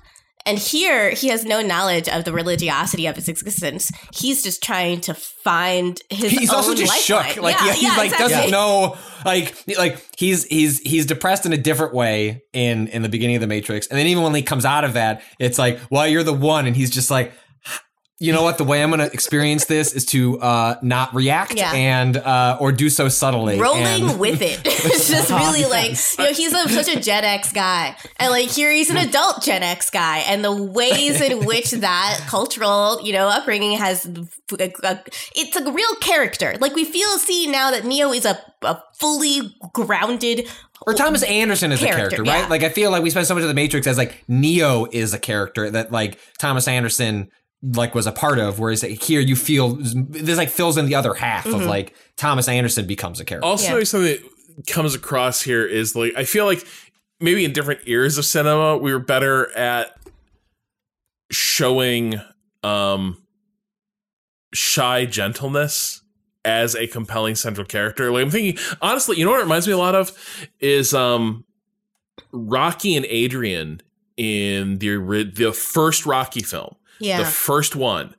Um, because that is also a film that is sort of driven by people who like are completely closed in within themselves. And even and even like Stallone's performance as Rocky, uh, he is a boxer, right? But outside of the ring, he's completely awkward, bumbling, uh, you know, out of out of step character who is desperate to relate to people, but also like so clearly terrified and bewildered by them. And I think some of that comes through here where um he, you know, we see him yearning after Trinity in the coffee shop and not fully knowing why and always sort of being half um oh gosh, what was this uh it, it'll come up later in the film.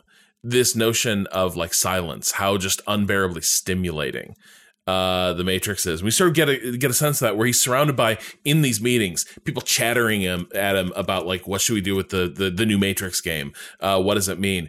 When he tries to escape and like have a brief moment of like uh, repose from that, he is accompanied by a nightmare personal assistant. Oh my god, I hate this man so slash much. flunky. Yeah, who like again just like constantly yammering at him. And it's like And it sucks. It's the things that he says also while being the most obnoxious person in the world, where he's like, yo, your game almost made me drop out of high school. It changed my life clearly. And it, you just have to think about Lana and Lilly hearing that over and over again from the worst fucking people in San Francisco and just how much they must have hated that for multiple decades. right, and then the dude's like, "Hey, check out that milf over there." Oh my god! And he Uh, says, "I was raised. Oh, I'm a gamer. I was raised by machines." And it's just like I've met a thousand of you. You. Yeah. But when he so they have their sort of awkward abortive first introduction wh- where she has just these terrible teenagers. Uh just her kids suck. Her kids are terrible. They're always Uh, but- breaking their arms and putting shit up their nose. I hate it. Um but when he has a second meeting with her, he has a second chance to talk to her. Um the way he plays that scene where it's like he's afraid to move too much or he'll break the spell. Like this this conversation with her, it's it is like he's handling it like it is a delicate glass ornament. Um You s- and You see it in the moment where they're both like putting their coffees down on the table. He's like visibly shaking. Like he Yeah. is so nervous in that moment. it's an, like it's it's great. I like and I here again, like there's a version of this film that I think I would really love, which is it fully goes into that uh, Batman animated, se- animated Mhm. series, Perchance to Dream direction, uh, where like the entire movie is maybe Neo never even knows whether he's in the Matrix or not. The, the Mhm. movie just like leans into the ambiguity. yeah, how of good his does it feel to get your coffee shop AU? You know, Yeah, exactly. I'm like here, here we are. Yeah, it's Yeah. keep me in semi latte. Or, or the movie's a series of conversations that ends with them both like waking up as a result of like finding each other through these conversations. Oh, yeah. Like I, I, I see that. I see Yeah. the movie, and I, I've heard this as a common refrain My of dinner like with folks that don't. I mean, also, Is that, yeah, is that essentially like because like those those conversations are also just like shot very plainly. Like it's just. It, it, it almost comes back into it almost feels like an interview like i'm watching like something like the verge shot Yeah. with like the actors that were like it's like hey these two are just talking Mhm. and like you can imagine that like th- these scenes on the script were maybe significantly longer and that like they just sat there like, like- vibing and talking for 15 minutes and we're just getting two minutes of it before we have to move on to the next beat I guess it's the brief moment where it like also calls to mind maybe the Sunrise trilogy in some ways, yes, which like yes, they are very much so. like Delp, uh, like Julie After Delpy Matrix. and yeah, but like uh, Delpy and Ethan Hawke and Linklater, all like each time they've done it, it's been about working together and discovering what where these characters would be in their lives at this moment, working together. Like, what is the story that is left to tell? And these scenes, seeing them sort of approach these characters from different directions and like try to get at to your point about like who does Thomas Anderson grow up to become if he's not awakened from the Matrix? Like, what does his fate look like? What does unhappiness look like, even if he has the successful career, the the future that that Smith sort of calls out uh, in in, the, in that first meeting? Uh, we get a, we get a little taste of it, and it's it's incredibly compelling stuff. Like in terms of performances and like meeting these characters again. Uh, I think there's like the movie sets a high bar in these scenes, um, and it's it's it, it's just really terrific stuff Mhm. um, that I could not get enough of. Yeah, I, I think part of what's really compelling here is uh, we are all fans of genre fiction. Uh, we all like stories about people who have powers that are beyond what reality can give us. We like speculative fiction. We like stories that take place outside of reality. In Mhm. many of the popular versions of these stories right now, um, specifically, I am talking about WandaVision, just so we can be really specific. That was a story that was presented to me. And like I read the comics that it was based on. Uh, Those comics are very good, very adult, and made me feel uh, a lot of raise a lot of really interesting questions about uh, what it is to be a human being, what it is to be a member of society, what it is to have family, and what it is to love. Uh, the show presented us with this idea that Marvel stuff could go in that more mature adult direction. And in fact, we'd seen some of this stuff with Carrie Ann Moss in Daredevil. That first season of Daredevil, I think, is really, really good. And she's really Right. good in it. Fuck. She's really good in it, you know? Oh, I completely forgot Um, about the thousand that. cuts scene at the end that that is just so fucking good and she's she's a badass throughout the entirety of daredevil even when the show starts to go completely off the rails Yeah. um yeah. and it's you know by the end of wandavision despite edging close to it and even having on-screen discussions of grief and trauma it ends up still being a story about people throwing glowing orbs at each other. Like ultimately that is I the cannot- resolution for that narrative about grief those adult subject matter that i all of us are are kind of wait how old are you? 32. That's what I thought. Yeah, all of us are in our 30s. Um, of the same age as me, in fact. so, like, all of us are in our 30s. You know how it is, Cado. People have to check if I'm over 30 also. Yeah. you know? Like, I I got carded You know what? Say, like say- people have to. in 2019. same. I got carded when I was. 30. I got carded in It's an R-rated movie one time. Like it but, you know, like this the matrix actually discusses these themes as, for adults for an adult audience and it doesn't just turn them into visual metaphors as they are swiftly abandoned. In emily vanderwerff's essay she does mention that there are a lot of stories about trauma and about grief nominally but don't actually like intellectually and in an adult way understand how you move out of that trauma. Another thing I did not really like about the resolution of WandaV- uh, WandaVision, which I think is like a very good first half and a very not very good ba- back half, um, is that she, yeah, she's absolutely been through a lot of grief. She's absolutely been through a lot of trauma, this character, but she recovers her tra- uh, from her trauma over a period of like two days. And the, the narrative is like, and she's over it. No, trauma is something that affects how you view the world for the rest of your life you know? And these characters seem to be more deeply uh, acknowledging and expressing the trauma of their alienated existences than a lot of these other these genre fiction stories that say they are about these things but don't actually go into them and what it means to be them. Because this is a movie it that helps, is it helps for that it takes place Yeah. 20 years later too Yeah. right? Like i think that that is like and, and makes me so curious to be like what what is it like to watch these films?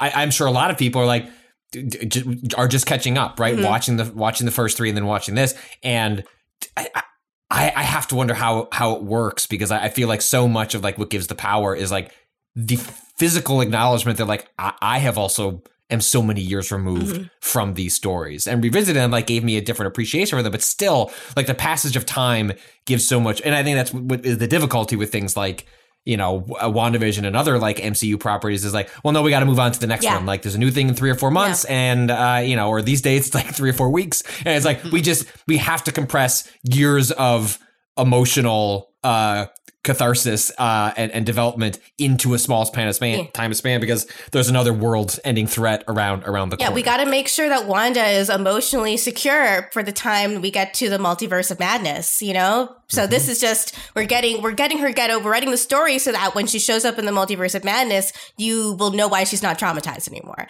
When and she can be back to just being Scarlet Witch. yeah, exactly, Uh, exactly. Like they, yeah, f- the figurine figurine's going to do some stuff in the plot. hmm Um, so all this stuff um is is terrific, and then of course it all get, it's it gets sort of shredded in a spe- like in a scene where Morpheus is sort of pulling Neo out of out out of the Matrix.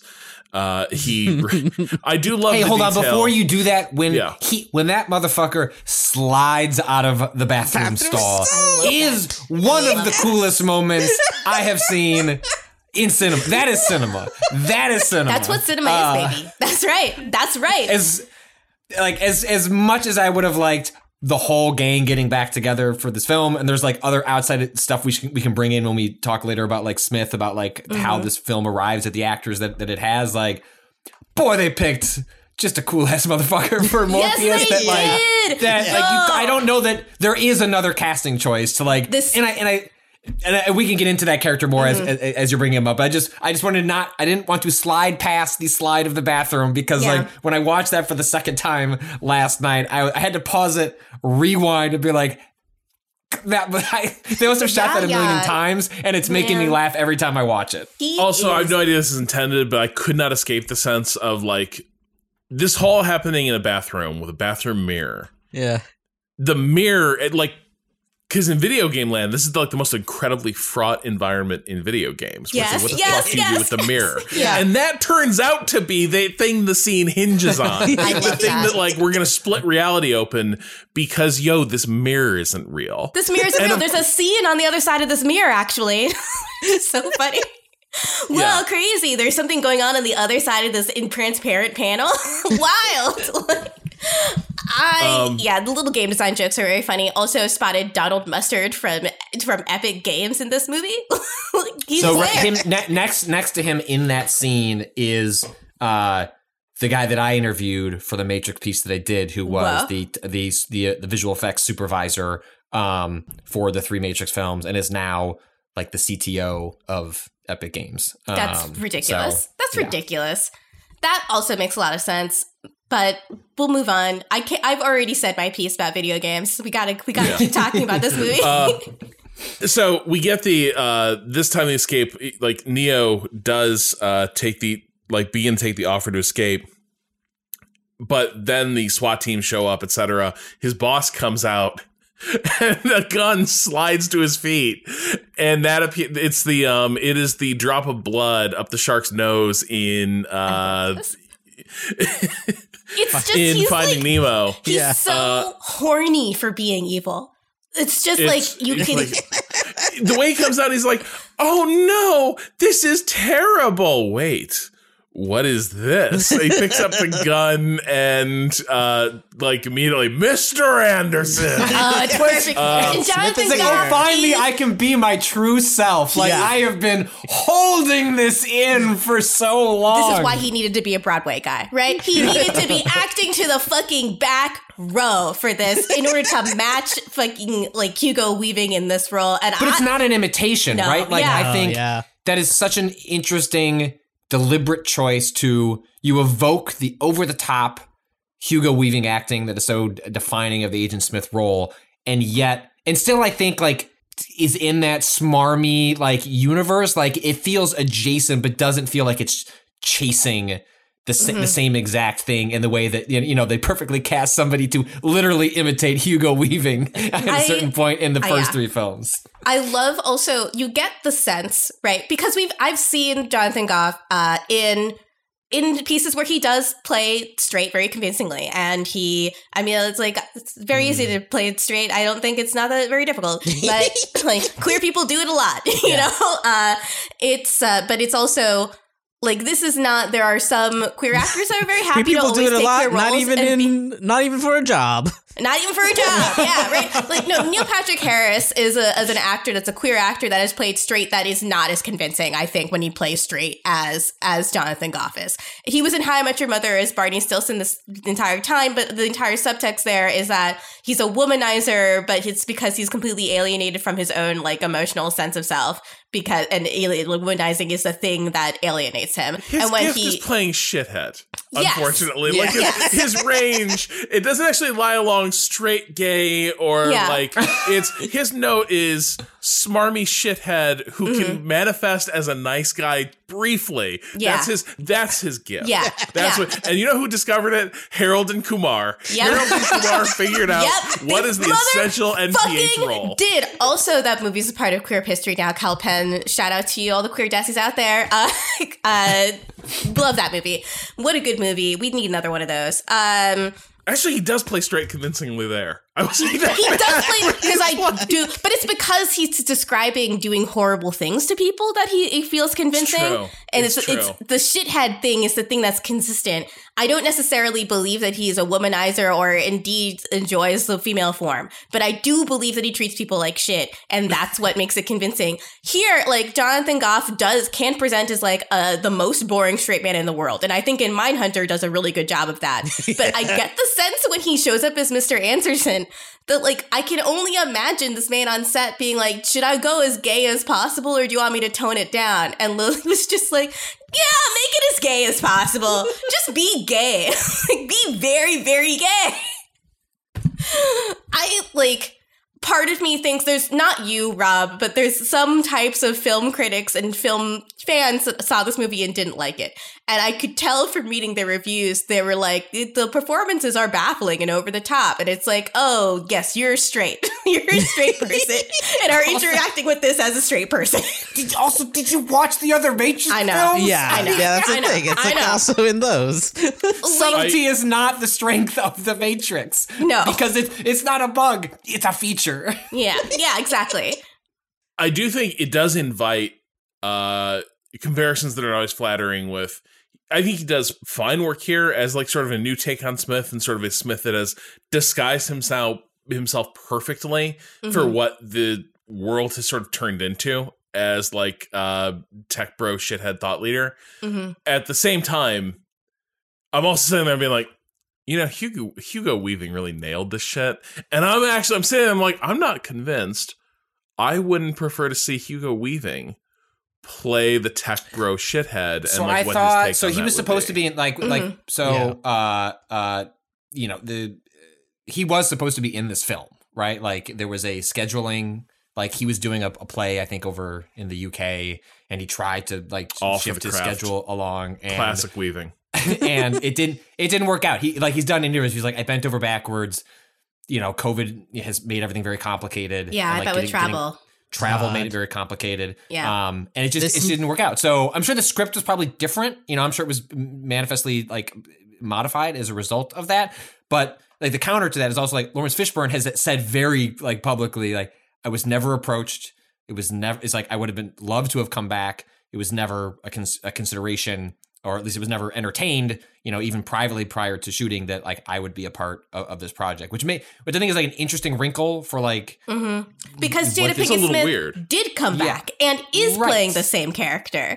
And I think never got enough credit in the original Matrix films for how good she is as Niobe and how grounding that character is in the midst of all of this rigmarole that happens. I'm not sure. I'm not sure lacking her in aging makeup though. Yeah. uh, and having her walk doubled over is like still giving Niobe her due. I think I- Niobe shines through that scene where she's talking about Morpheus, where she says they elected him head of the council unanimously, and then under her breath she goes, "You fucking loved that." Like, it's Yes. like- yes, It's like, okay, Yes. this is the same character. Yeah. And I also like uh the character the movie did need like an old black matriarch, and I'm very glad it is Jada Pinkett Smith. Jada Pinkett Smith, another actress who needs a severe like career evaluation and career revival. I think she's She always very happy on her talk show though. Yeah, seems Her like she's crushing it there. She's too good for the red table. I, I mean, I agree. I agree. Just I agree. Uh, Yeah. but She's you, too you good can't for say that she. Let's just say you that. can't say she didn't try and find her own her own place, even if Hollywood uh, didn't find her for her.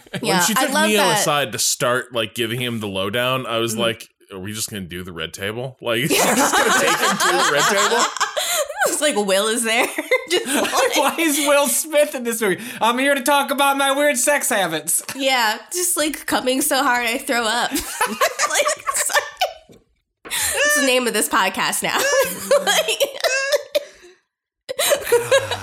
I, I thought she did. I thought they, they they were clearly echoing, like in the sequence where she does the like, "What's up? Let's do a lore drop. Uh huh. Time to catch you up." Um, I thought they did a pretty great job of like echoing the Morpheus sequence from from the original film, where it's I like think so. you just get an like all little tantalizing like lore bits of like the machine war, which is like. Well, you can definitely see the movie Warner Brothers is going to try and make if like Lana doesn't want to come back is like Mhm.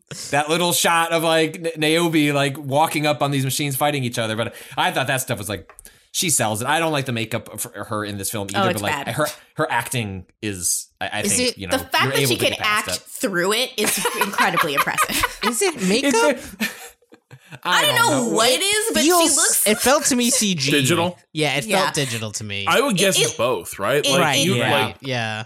But the end result is that I think you should leave sketch where he's like, I got too much shit on me. you know? like, it's just like, why'd you put all that stuff on her? She looks great. Yeah. As we all know, black don't crack. She wouldn't have looked Right, that old anyway. Like, She could have just said, "I just look great, don't I?" yeah, it's like, it's, They're we still got nanomachines. I don't know, botulism there's a- toxin down here, so I've been injecting it gingerly into my eyebrows. oh, they, they do, there is like a they do, uh, and there's there's that line that exchange between um uh Niobe and Neo, where it's like, "You look really good," and she's like sort of frustrated, like even though she Yeah. there's multiple lines where she says like. I'm okay with being old. I'm not frustrated. Like clearly has lived a Mm-hmm. I've full lived and gratifying life. But Yeah. it, she's a little bit like, fucking machines you looking so young. Yeah, yeah. It's like, oh, if it's like, like the white man gets to look like Well, he's just his he's just been suspended in collagen though for Yeah, uh, like It's just a long term collagen treatment. He's just been doing a lot of masking and relaxing, vibing, that kind of thing. Uh, there's some snail slime in there, you know, all those illegal ingredients they wouldn't sell in America. I miss my snail slime face cream. Uh, so made your skin really soft. Anyway, it's nice, and I think the snail didn't mind. I, Anyway. well, the research told me it doesn't hurt the snail, so, so I'm trusting it. So, uh, also when so when he does get the sort of um, you know this first rescue attempt goes goes sideways. He doesn't make the escape, uh, but he finds himself back on the roof once again, thinking of uh, like throwing himself off it too, because deeply he feels he will not fall. He he can fly. He's the one.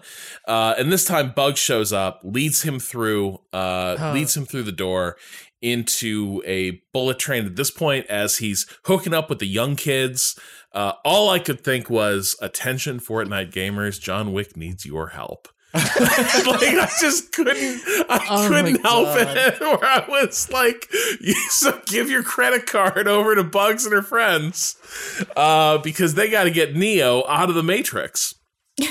um, and they and, and they do, uh, and yeah, they they they do take him to Io, the successor to uh, Zion, and they do sort of address the question we all had, which is like, so it's not like the machines were all bad, and this was clearly a conflict that that could have been resolved other ways. The solution is we now have cool robot friends.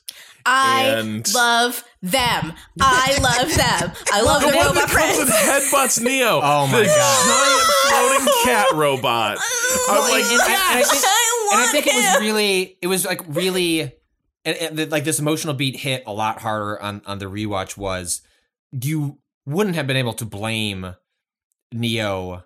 Are we calling him Thomas? And uh, are we calling him Thomas now? I'm not sure. No, like, it's Well, I- like, He's but, Thomas but in that world, but he's yeah, Neo. he's yeah. Neo. So like, you wouldn't blame his reaction to seeing the the machines in there when it approaches him so so quickly to to have just been like uh disgust revulsion and instead like he so quickly identifies like no this is a this is a uh you know I, I don't know if we're- you know like a this is a, a creature or you know that, that cares for me like that does not mean me any harm and there's also the, the quick beat there where they say hey hey, hey by the way like we- we're not calling them machines like we're calling them sentients like we've like Mhm. applied a new form of language like to to respect the fact that like machines is like this kind of like dirty derogatory term that we are like broadly applying that is not does not encompass the world uh, that we Yeah. live in now and i just thought that like that little exchange between the two of them is so quick um but is so telling about neo as as a character that is probably in, in some ways like a carryover of that little experience he has going to sacrifice himself Mhm. which is the, Mhm. the realization that oh like there's a lot more here um not not I am not surrounded by enemies i am surrounded by two societies that are warring for reasons they don't fully understand And some I- of these I- guys are just little guys. Yeah, he's- oh, he- guys he they does a fist bump. friends. Boop, boop, Yeah. I absolutely love the way that they complicate the machine war narrative. I, Yeah. I think that it is a fitting way to include some of the extra textual narrative aspects of the original Matrix series without drawing direct reference from them. But having the most, you know, I watched the Animatrix like a couple weeks right before the Matrix Resurrections came out. Mm-hmm. And so from there, I was so willing to accept immediately that some machines don't want to take place in a forever war, you know? Because the the animatrix, especially the second renaissance, shows us how war also damns the machines to hell. And war ruins the machine society. And I mean, uh, Niobe says it in this in this scene. You know, remember how quiet it is. Can't you feel the silence here in the real world? The Matrix puts your fills your head with noise. You know what else fills your head with noise? War. And it's like, how do we bring the perpetual unhappiness of the Matrix into the real world by continuously stoking conflict? by being in a never ending war and engaging with that. And it, it really like this is where it it is asking fans of the original Matrix films and like not asking, telling them just like you the thing that you're invested in and the machines being evil doesn't fucking matter anymore. It's been 60 years. It's been 60 years. Zion is gone. It's well, not also, here. and those seeds were planted in the in the Matrix sequels, right? Like the characters yeah. like the Oracle and Sati and like the other programs that are sentient and just living a life mm-hmm. within the Matrix were already like, oh look, it's not a blanket us versus them situation in this world, right? Like this is about how societies clash and how violence is perpetuated in a cycle instead mm-hmm. of ever being broken and what we could maybe do to start working towards breaking that. And I think this, also they yeah, uh, go on. Uh, I was going to say and this film says that part of breaking that has to be a, an actual, you know, reconciliation of the societies. Um and part of the reconciliation is being played out by uh like what can the humans and machines build together. Mm-hmm. Um yeah. there and and I guess the film begins to flirt with um, maybe even a bit of techno utopianism in some ways, which is like the sentients are coming to help the humans rebuild, but also they're using some of the tools and techniques of the Matrix to make this world more more hospitable feeling, right? Like, uh, you know, if we think about the big deal that's made of the um, the dead, uh, lifeless sky of the Matrix, Io has a very convincing uh, like synthetic sky overhead, but this synthetic sky brings life. It does the things that a real sky does. Uh, it, it it can in in a nascent stage begin growing crops and and things like that. Where it's a sky, you know, yeah, wild, um, right? And and so like they're they're getting it like as this sort of piece is being worked out. Uh, like they're starting to like achieve some of the positive possibilities that sort of the Smith alludes to, right? That there were like to a degree machines were okay, uh, like reaching some settlement with the humans where they worked together and allowed each other space to like live more idyllic lives. And the solution that didn't prove workable, so the, the solution was a very convincing dystopia. Uh, here, they're trying to build more of a utopia, like in the real world, uh, but, but sort of. But I love the fact that the movie doesn't.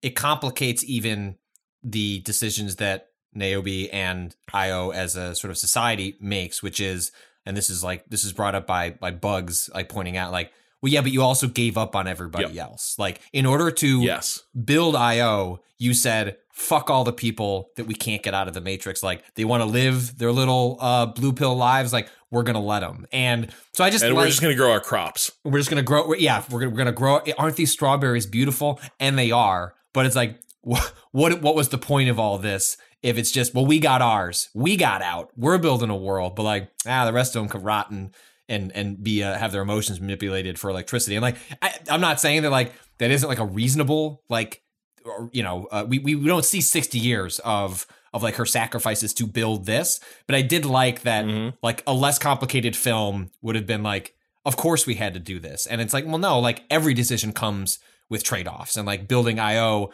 it maybe have been a worthy trade-off. Maybe you don't get IO without saying sorry, like this is what we we have and we're going to have to work from here. Um, but I think I liked that that little extra little layer of like well, at a certain point, maybe that was true that you had to make that sacrifice to build this. And then at a certain point, it became convenient to keep believing that truth so that you could just kind of live in the bubble that you've made for yourself because it feels safe. Um, so to crack out of that bubble, they've got a they got a spring trinity from her uh, from her pod, and the first the first attempt to do that, they they go in to to catch her at her custom motorcycle shop uh, because because Trinity is a cool motorcycle mom uh, who who builds who builds custom bikes, and we get. Oh, wait, small thing that kind of bugs me here. I mm-hmm. don't have any sense of the new rules that govern the Matrix. This this like Bug says we we don't use uh, phone booths or anything like that all well and good, but I'm sitting there, I'm like, I don't understand like what the rules are for like where you can go and how things connect in this world, which like kept me from getting into some of these scenes because like in the Matrix, it's always like you know where they're trying to escape to. You know what Mhm. safety looks like. You know what it looks like when you're in deep shit. Here, the rules seem more fungible in a way that like I had a harder time figuring out like where is the suspense coming from here. Like, are they? I felt like we were Can missing a leave scene in between Mhm. Bugs saying uh, at the end of that like fight before they go to visit Trinity and they have the we we have the reintroduction of the, the Merovingian um, as a This is where I was going. Yeah, I love yeah, Merv. but like, but I think what you're speaking to is like, like we we can get to that part and, and dissect it, but like the sequence where like Bugs is like, "Hey, it's too dangerous, we can't do this," and and and Neo's like, "I gotta go do this now," and it just cuts to, well, he made it to the shop, and it almost feels like there should have been some sort of Yeah. chase at some point. I can only get like- you into this hotel that Right. has an adjoining connecting door to the warehouse where the shop is. I'm like, uh, I get we could have just done, done that then. I don't see where the yeah, what the issue is. This is the one place where that A to B to C storytelling does not really come through, where it feels a little Yeah. bit more like the index card thing that I mentioned from the two sequels. But it does feel like something was cut right here. It, and it feels so. It feels like it's already a two and a half hour movie. And Yeah. It just feels like, uh, like whatever that sequence was, just isn't. Like it just, it's so obviously like a glaring hole in a movie that yes has plot holes for the sake of emotions and love, but this one just felt like she just said it's dangerous, and then we're just like skipping past the. the, the I danger. feel like they're relying on the breeziness of the plot and the Yes, breeziness of the scenes to sort of like have your brain pass over. But I can see viewers like Rob definitely are not going to pass over things like that. I did. I didn't think about this at all when I watched this movie Yeah. the first time. I was just like, I need to get them to be together. I need him to go to the shop. And it, it, it didn't necessarily matter to me, the logistics of it. But because the Matrix sets up this expectation that the world will make total logical sense, there's an expectation Well, that on. here It's- also. It's that these scenes require some sort of logical sense for me to be invested in them. Like Mhm. this whole fight in this weird backstage area that they end up in where the Merv comes out. I think part of it is it's like well y'all could just leave. Like there's there's no stakes to it cuz like it, it- the the now part of this is is not just because of like the the shaky work establishing the conceit of like how you can enter and leave spaces. Part of it is also this sequence kind of sucks. Like the like the Merovingian feels like they got him booked on a different shooting day.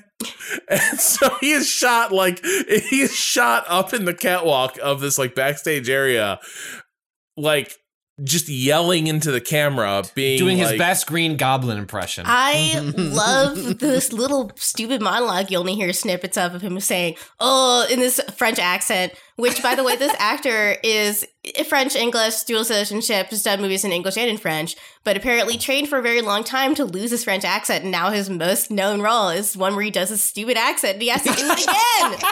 he had to do it and he seems to have again. gotten worse at it. Where I'm like, is he? Oh, beep beep. We used to have conversations. now it's just a beep beep beep. if you told me he was, if you told me he was an like an English actor doing a bad French accent, and like that's, I find it genuinely shocking to learn that he's a like like, like, a, French natural person. French actor. Yeah, Yes. yeah, because this French accent is cartoonish. It is, it is really, really 'cause that's the- accurate, but is exaggerated to a degree that it sounds like Pepe Le Pew. Like, Yeah, that's the issue. You got rid of the accent when speaking English, but still speaks French French fluently. Like there are parts of that sequence where he's just like fast firing French off in the way that only like a really Only really the French can truly do. Yeah, yeah, exactly. Yeah. Um, It's uh I understand the narrative purpose and the metatextual purpose of this scene, but I agree that it's weak for me. And it's like the scene that my brain just glosses over in my memory of this movie. Yeah. I remember that the scene happens, but I don't remember how it hooks into any parts of the plot. And it's Uh, you know, I it's- don't think the fight carries its weight. Like the scene could be redeemed if like if the fight is good enough, no one gives a shit why the Mhm. fight broke out. You're just like Mhm. cool fight. Mhm. Here he's like fly monkeys, fly and all these like fucking random grab bag extras begin like descending from the rafters on the on the group. It really is like they're being attacked by a large crowd of unhoused people, which is very strange. like it's it's really weird. And then like because this film is th- this film is just not interested in being a martial arts film or martial arts adjacent the way like the original films were. Um this entire sequence is going to be like it's going to be a flurry of like blows being exchanged but like there won't be like for me i just there there was very little in terms of uh cool spectacle to engage with. If i compare it to like any time the Matrix would try to ambush the group in uh like the original film, right? Where mm-hmm. it's like they're all badasses and they can all do like incredible uh you know incredible moves in fights here it's it, it's much more just a um yeah it, it's it, like a bit more of a visual chaos where like the fight wasn't particularly involving uh and really its main point is to get um smith and neo to rekindle their uh their feud uh as it were and sort of for them to start doing some of the some of the old moves uh, that we do remember, like flying at each other and punching each other in the face and whipping across rooms. This movie really is just about two evil gay guys that are mad that Neo doesn't love them the most. like it's just uh, like two evil gay guys fighting over someone that doesn't care. it's amazing. Yeah, I it's it's because for me, what makes this whole movie work, despite the lack of visual spectacle, because I agree, there's one scene in particular that I think is a visual image that will last with me for the rest of my life in the same way that some of the sequences from the Matrix, the original Matrix, are visual images that will last with me for the rest of my life. But there's a lot less of that here.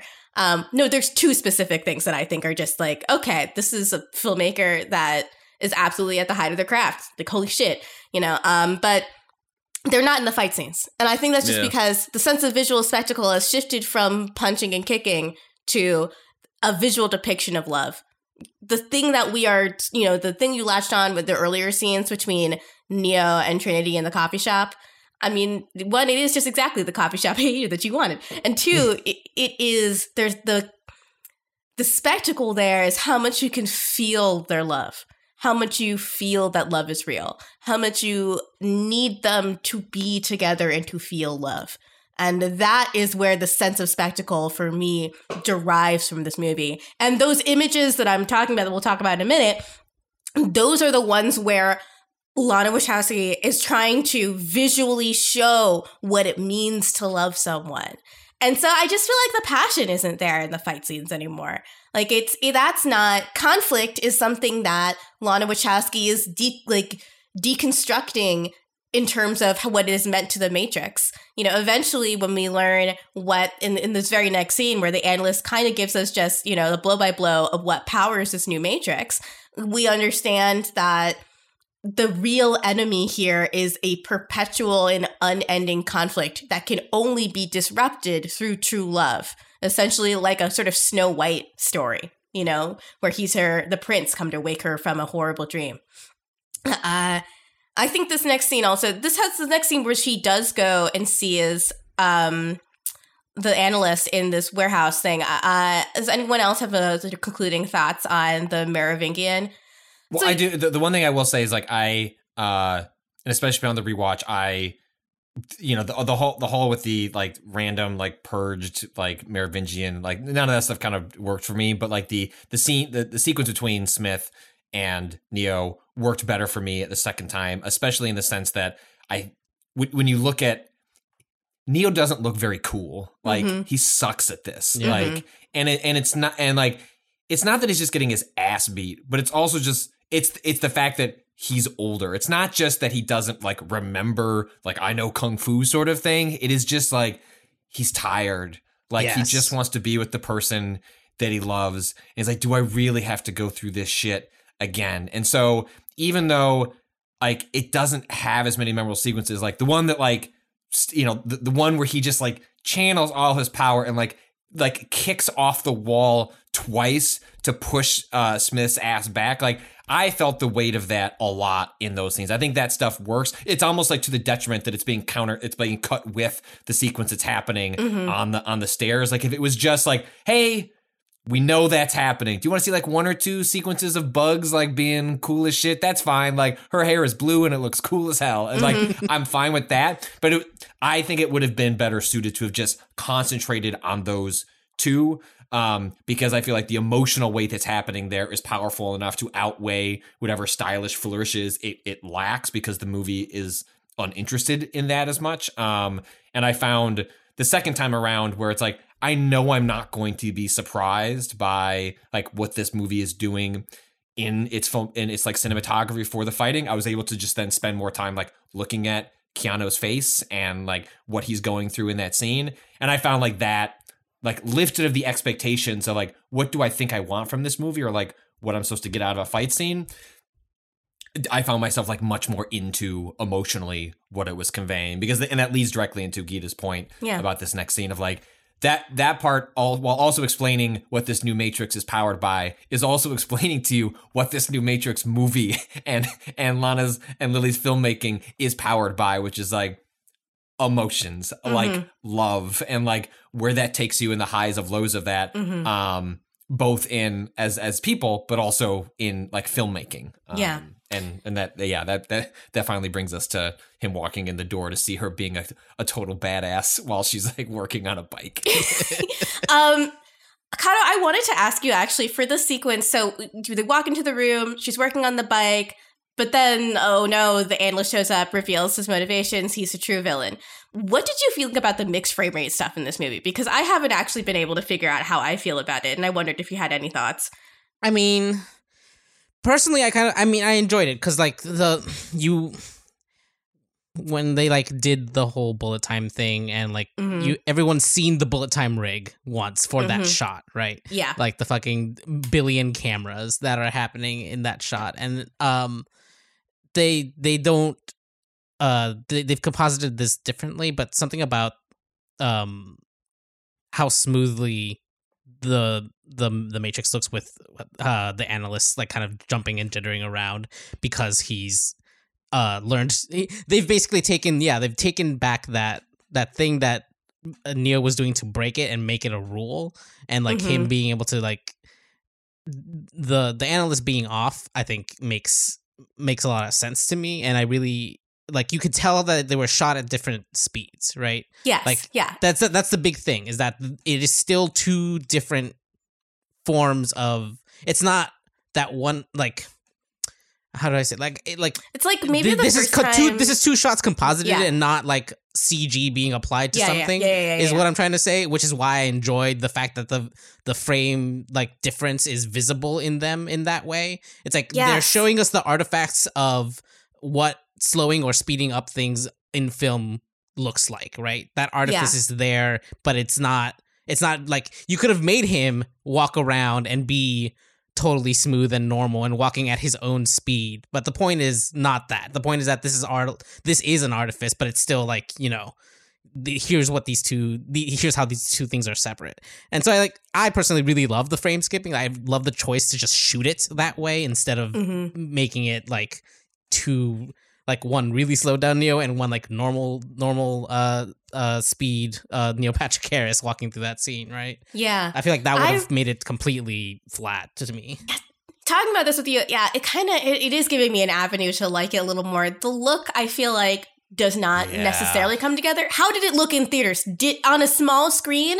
It it looks like there's something like I did a setting wrong on my television. yeah like i like you i have like, the motion smoothing on Yeah. or or something Right. it's not Yeah. that's not exactly analogous but it but it like it's one of those things where like as Cado explains it i'm like i see what they were going for but i think i still settle on like i don't think it achieved it needs didn't, to be it didn't even work for I me. think found it's more I think it's a little you know? too Like- because of because of the way people read image, right? Mhm. Like it's like I We've been trained to read image as coming at 24 frames per second, to be really Right. specific here. And this is, you know, they're they They're shot Neil Patrick. Harris at a much higher frame rate. There's more frames per second of him moving. um other way around, I think actually. Oh, blah, Neo blah, has more I'm wrong. frames and Yeah. uh Neil Patrick Harris has less. Okay. And to me, I see the trick that you're doing by changing the film speed, the the the recording speed, the uh, shutter speed in this, right, to separate those two different uh, modes of traveling through time, uh, to literalize that. But I yes, like people who don't understand the mechanics of that are probably might just like miss out on the that being like, oh, this is why he looks weird in this Yeah. scene. It's like, I oh, I wish I. I had not seen it on my television where I can It only looks good, associate yeah. yeah that I can on television on this is why I always get really annoyed when people are like oh if Marvel if, if Disney buys all the movie theaters and you can only see Disney movies in theaters it'll be fine everything cool will come to streaming and it's like Well, these are still pieces of art. same. yeah. They're like designed to be seen in a specific context, and we are seeing them in a lesser context when we see them at our homes. It is more convenient, and it is really more. It makes film more accessible, and I think it's overall good that more stuff is coming to streaming. But that was this is one of the perfect examples of just like this. I want to see this on a bigger screen because I don't feel like I'm getting the full impact of this. yeah. And, I don't know that a bigger screen's going to do a lot for this. well, for it's this not choice, just though. bigger; it's it's reflection too, right? I think there's Yeah. a lot of this movie, especially that show that shown out like differently on a screen. With like, I mean, I have a pretty all right. I'm sure, like, if you get super high end like OLED with the right type of uh, HDR on it, you could s- start to get there. But the way Mhm. that the the theater, which I had, I went to a theater with good projection. Luckily, Mhm. I know this isn't true actually of every theater in the states these days. Some And of like them a will lot still of have theaters, a bad problem. But yeah, the one I went to they had a good digital projection, or they're Yeah. just like shitty theaters. I've been to a dozens of really terrible theaters. You know, but with no a good multiplex been projection. maintained in like 15 years. yeah, Yeah. With a good projection, a lot of the lighting feels very different watching it on screen than Yeah. when I watched it in the theater. A lot of the dark and light play, like the contrast here, like felt more dramatic and more purposeful than it does when when I watched it a second time at at home. And I I think that kind of helped the visuals of the movie in it in totality. But like it's just like one of those problems where like I I care because I was on like in high school I was the cin- I like took a cin- like cinematography courses. Like Yeah, yeah. that was my wheelhouse but I don't know that a lot of other people will care. But I do think it does make a difference in the way you intake those images yeah. Um, probably. when light is actually passing through celluloid, I have a much stronger awareness of the fact that there are frames. You know, like I I, I feel like or even just the fact that it's light being bounced off of a, a surface back to you rather than Yeah. it being emitted out Emitted, including in the yeah. blacks right Yeah, I feel like something really was diminished just by the format I was watching it in. I, I just just because I didn't think, you know, people who saw The Hobbit at sixty frames per second in theater said that in the theater you do get kind of get used to it after a while. You understand the rhythms of it, and it didn't look or feel the same in a smaller screen size, and I, I or or not projected. And that is what I feel like is missing from this sequence for me. Is like I, I feel like I'm just seeing it in a lesser format that can't necessarily translate the thing that it's doing on celluloid. You know, when you transfer films from one from one from celluloid to digital, it, it will change things about the film. There's it is not a hundred percent real recreation of that, and it's you know likely they shot this on film and then that film was scanned and then they edited it digitally and then reprinted it back to celluloid. But that still means that it was designed to be seen on celluloid and is intended to be seen on celluloid and is also intended to be seen in a specific format in a specific viewing conditions. You know, I think I actually we we turned off the lights in my entire apartment to watch this mm-hmm. and we we like made snacks and tried to make it feel like a movie theater because we were both very depressed I did not not allow to myself to pause. Yeah. Like I Yeah. turned Yeah. out all the lights and I was like, i'm not gonna pause it yeah. But you know, even there, what I was really wanted was to be in the theater with other people and to be feeling the energy of their reactions as well. You know, like some part of the joys of the movies for me is being in a journey of discovery or a narrative journey with other people and sharing that experience with them. And I feel like there's just nothing that can ever replicate that in a home viewing experience. And I Well, go. I mean, really go look. Like whatever you feel about like the, the new Spider-Man movie, like that's like f- j- fueling why it's such a enormous thing. Is like people are like, oh shit, like I don't want to be spoiled. I these big reveals that are happening in this movie. I want to. I want to be there with other people. I'm going to risk time to get my COVID. Mm-hmm. Yeah. an infectious disease Yeah. because I and uh, because I want to be there in a crowd when everyone is screaming when XYZ you Mm-hmm. know appears on the screen and like you know I, I there's a similar feeling of like wanting to have experienced that with with the Matrix. I mean I, there's a, some of this caveat is like this film for a whole year has been scheduled to come out primarily understood that it will be seen streaming. And so like look like Lana should do whatever the hell Lana wants and like make make the film. If it was meant to be seen on a film uh you know in a theater like great projection like that's great. But like it has been understood for a full year that the vast majority of people were going to see this on their like TVs at home. And so I, the vast majority of people I think are unfortunately, including myself, like come out of that scene going like, it looks like someone's shaking the camera. Yeah, it looks Okay. weird. It looks weird. Yeah. if we're gonna have our hi-fi happy hour, though, here's Yeah. my thing. Uh, for the love of God, let people like like games do. In a lot of games option settings, you have a choice. What sound mode do you want to be in? Do you want a like high dynamic range for like full size for, for full size uh like speakers? Do you want a headphone mix uh if you're listening to this on headphones, or do you want something for like TV speakers or a sound bar? Please, streaming services, Yeah. start letting people have that option. This was not a Netflix? particularly bad God. mix. Mhm. Um, like I watched um Let There Be Carnage a couple weeks ago on uh on streaming. Mhm. That is such a compressed mix. What I mean by that is they have normalized the volume so that the movie never gets loud and never gets quiet. The quiet sequences come up to a level and the loud sequences come down to that level and it plays out at the same volume. And so this solves the problem of like people like writing the volume to like hear dialogue versus like action sequences. And that is a problem uh like with with a lot of mixes, but I was stunned where if you compress it far enough, it sounds so weird when like all hell's breaking loose and you realize things don't seem loud nor do they seem clear anymore because everything's sort of being crushed down so like Mhm. an explosion is being forced down to the same volume level as uh you know a character talking while like bullets are flying all around Like a It shitty sounds really compressed weird. MP3. Yeah. You know? This doesn't people- yeah.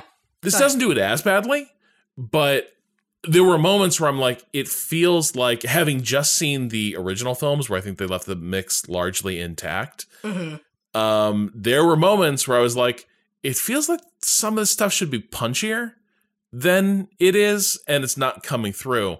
Uh, for me, that was the that was the big thing. Whereas, like, I feel like theater theatrical mixes are different than like the streaming mi- mixes. I, Mhm. this is a fact. Like, this is It is happening a fact. Yes. Yeah. like one of the big questions is like what mix ends up being final on disc, right? And Mhm. like people are losing their mind because like they're starting to be just like compressing by default for for mixes, so you can't really ever hear a good theatrical mix uh at home. But there was there was a bit of that less offensive, but for me like more than the um like looked great on my TV and all that, but there were just a few places where I was like the presence, the the imposing nature of a theatrical experience where like it's gonna get loud Mhm. now and like it's Mhm. gonna become this all-encompassing experience and then you're going to be relieved from that. It's gonna quiet down and you will, you know, you'll be able to tune back in on characters. That's kind of lost here. And you notice it more in part maybe because it's a film about like overstimulation via noise versus like when things quiet down you sort of like encounter your thoughts and yourself again. That that's missing uh, a little bit here. Yeah, I'm with you on that. I'm with you on that. I, I feel like that is another another aspect of the cinematic experience that just can't be replicated at home, just because of, we don't have the tools. It could be, but we do have the tools. Just give us a little menu option. Yeah. Give Give me- the I can change the, the spoken language in in any movie. Just give me different mixes. I think people are smart enough to know, like, I know what setup I've got. Just just give people choice. The mixes already exist. People Yeah. did this work. Yeah, you're 100 percent right, dude. You're 100 percent fucking right. Uh so and in you know in my in my dictatorship to come when uh the state provides you with your with your plex server uh those mixes will all be there so that all may choose uh their own theatrical experience um what do we think of the actual like text of the scene where like the analyst lays out his plot uh in terms of like so why have they been keeping trinity and Ma- and and neo uh in the goo uh near each other why have they been suspended I I love so the the essence in essence the what this character who's named the analyst is sort of a, a frame a successor program to the architect. He says, "I've crunched the numbers. I've looked at all the analytics." And what produces the most power for the Matrix is actually the torture you guys feel from being close to each other, but not actually being able to be close with each other. You know, so many people have left the Matrix now and are stalemate that we are not producing enough power. So what I've done is devised a way to have you guys always be in orbit, but never have your your your needs resolved. And not, I feel like this conversation, this monologue worked for me in two ways. one, it it is saying something general about our all our lives in a way where we are feeling a sense of dissatisfaction right now because we are feeling like we are in a set we are always experiencing conflict 24 hours a day. And it really doesn't matter what side of the political spectrum you're on that definitely does define a lot of american life. And if you just look at our fucking 24 hour news cycle that news you know news stories as a journalist i know this they are based on conflict good stories are based on conflict and you know being a person that is confronted with stories of conflict all the time can really make you feel alienated, can make you feel anxious, can make you feel despondent, can make you incredibly depressed. Um, but what also this is saying about the people who wanted the Matrix to come back and who want more stories about Neo and Trinity is like, what do you want for these characters? Do you really want to watch them suffer again? Like, do you want these two people to be separated from each other and have to come back to it and experience the trauma of separation and then come back together? Is that actually going to make you happy? Like, I, I think that that this this conversation is is also a, like about the text of the Matrix and the fandom of the Matrix specifically. And it's like Neo and Trinity in Revolutions died and at least like died for a cause and died knowing they were in love with each other. What is the point of resurrecting them? They had a happy ending. It's a lot like Buffy come from season five to season six, where season six, her whole thing is like, oh, wait, last season I died and went to heaven and now I'm back on earth? Like, fuck this. I don't like it at all.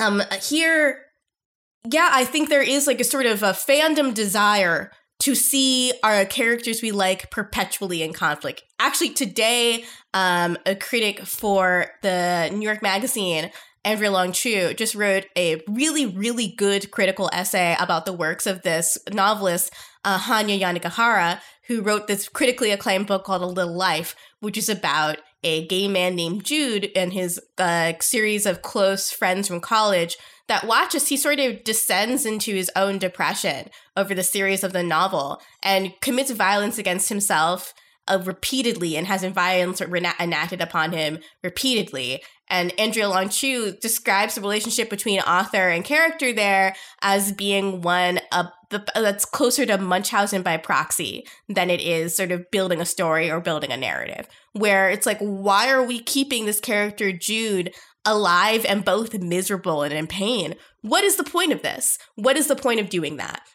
And in The Matrix, in this movie, the point of doing that is to feed a corporate machine, to power something that has no care at all for the pain and alienation of these characters. The analyst, I think, is a really apt name for this character because it describes uh, uh, something that is currently happening in the world of tech where people's desires are quantified down into numbers and then they are shown advertisements and introduced into communities and websites that manipulate these desires until they are perpetually in a state of conflict. I mean we all of us hate twitter.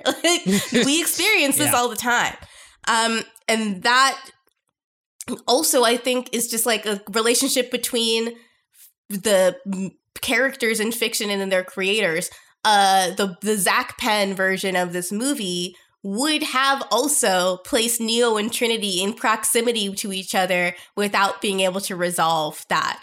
But this movie decides no, we're going to actually allow them to be happy. The important thing here is allowing these characters to be happy.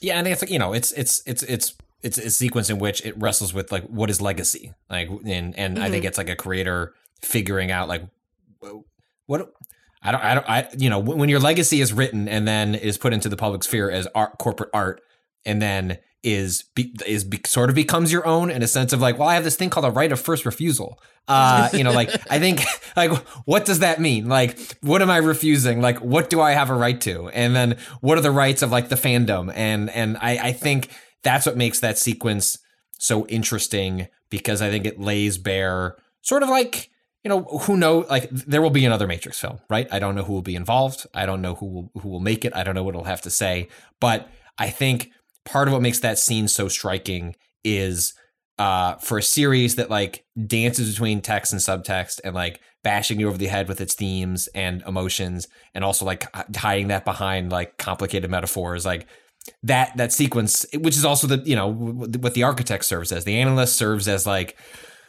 okay, right, like mm-hmm. all right, we're all here, right. So what are what are we talking about? And the analyst does, I think, this. Whereas it's less of a lore dump, um, even though it functions as a way of explaining how the this new matrix like works itself. It is also just like the culmination of an evolution of filmmakers. It's like this is what we were kind of accidentally wrestling with working out ourselves, our filmmaking, what we found important. This is where we've arrived. And even though Lilly isn't here, it still absolutely echoes like what what what these creators have been doing in their work as as a partnership and, and now as solo creators. And it's finally just like, this is it. Like, this is what we've been doing. Like, this is what's important to us. Like, this is what the Matrix is what else can we do? Like, like there is nothing else we can do about this. Like, this is our, our kind of like final stamp on it. Um, and I, I found that to be like really interesting and beautiful. It's like it's like the opposite of like the the the first 45 minutes where they're it's like a very cynical corporate take on like what is the matrix and then at the end is like a similar sequence and like well we're going to tell you what the matrix is and what it what it means to us and then we're going to show how much it means to these two characters. Uh Neo is given sort of one last chance to sort of bring Trinity out of this, um, and that is by giving her the direct choice uh, in this scene that she's had like premonitions of of them meeting back at their coffee shop, surrounded by an army of police, uh, and like this sort of leads us to the spectacular showdown and the the extended the film's uh, most extended action sequence. Um, and I'm curious how all this landed for you as well.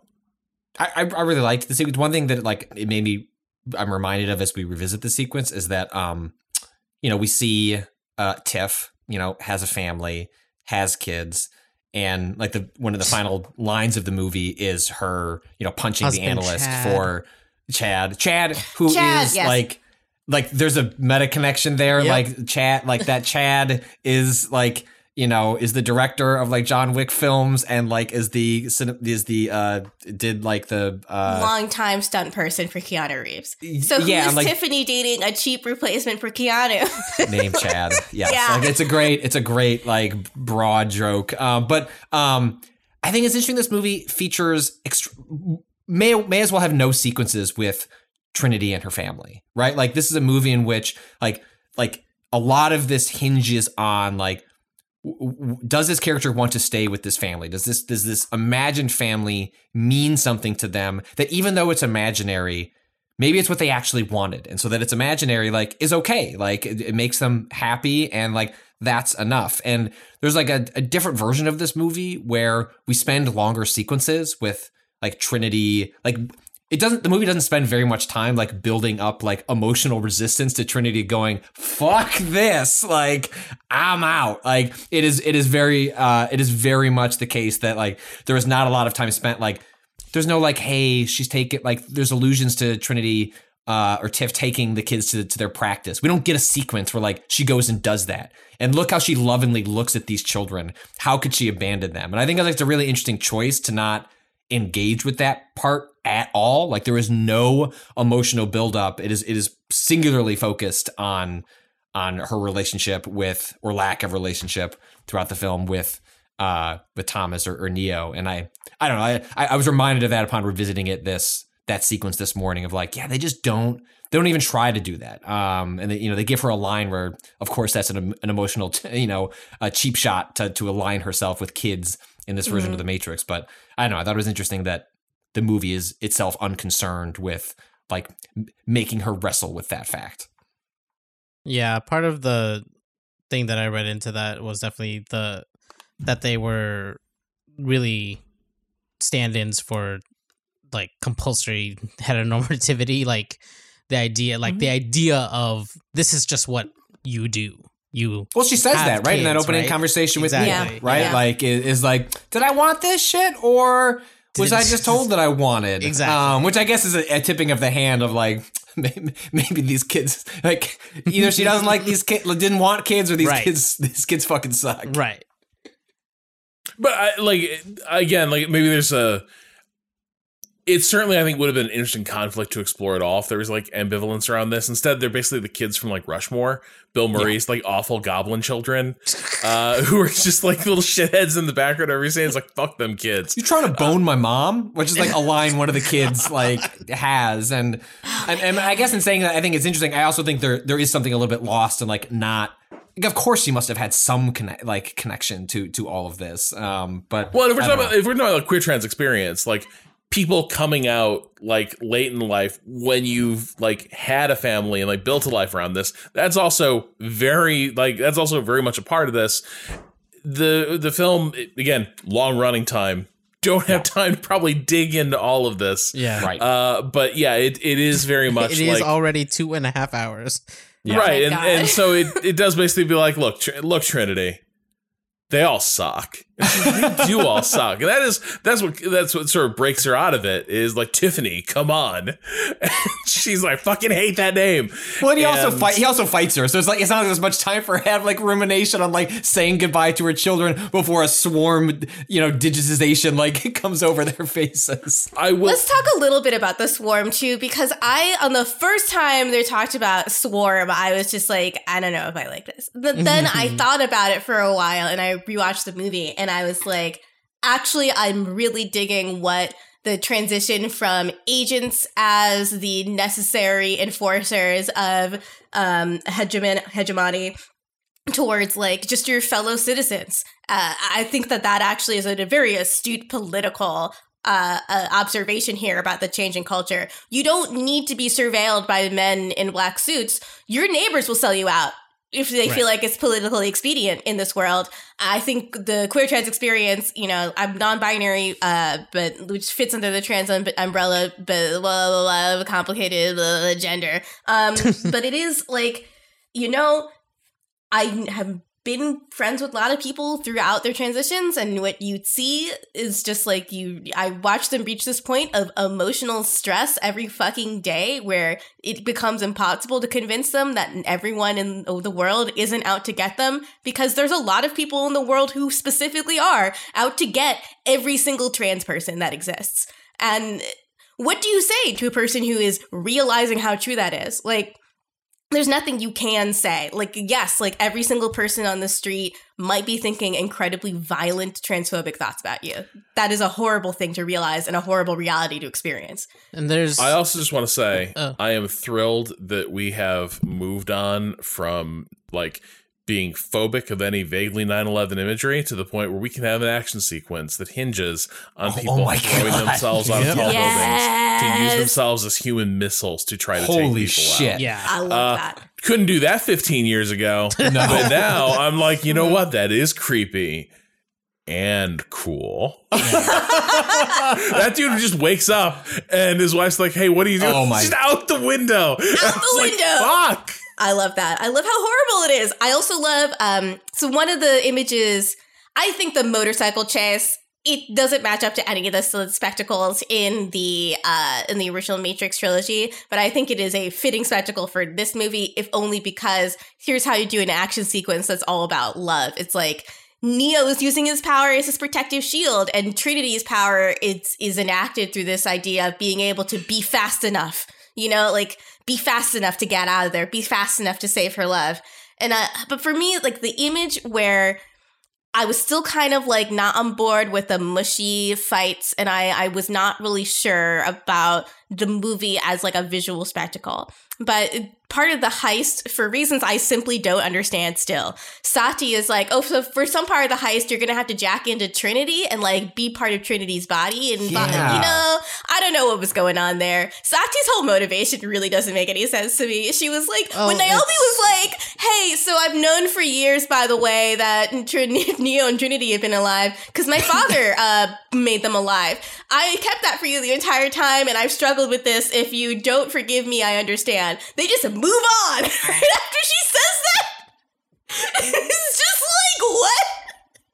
I feel like Niobe later is gonna s- s- s- stab her in the back and be Yeah, like, "Look, is- yeah. we needed Look. you. We needed you to get them out of here, but uh, yo, this This that was was shit was not cool." The Oracle Like, finally cool got a worthy successor, somebody who is just like moving the pieces around and being Yep. like, what they don't know, they don't know. Yeah, Yeah, I We'll sort this out eventually.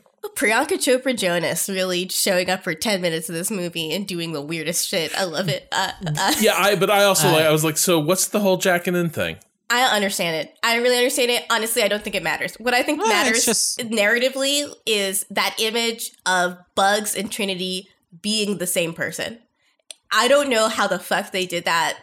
I don't want to know. That was one of those like movies are literal magic for moments for me, where it was the way it was cutting between both of them doing the uh, Agent Smith kind of hyper powered punching with aftershock thing, and the way that Carrie Ann Moss full body, full throated screams, and you can see it perfectly replicated by Bugs. I was like, there's this whole narrative thread of like Bugs' narrative thread that this whole movie is what if what if I found them and I don't understand them? What if I found mm. them and I don't like them? What if I found them and and I don't feel the same way? And the message, the resolution that she gets is you aren't going to feel the same way, but you are them now. Like you are them now. We gave them to you so you could become them.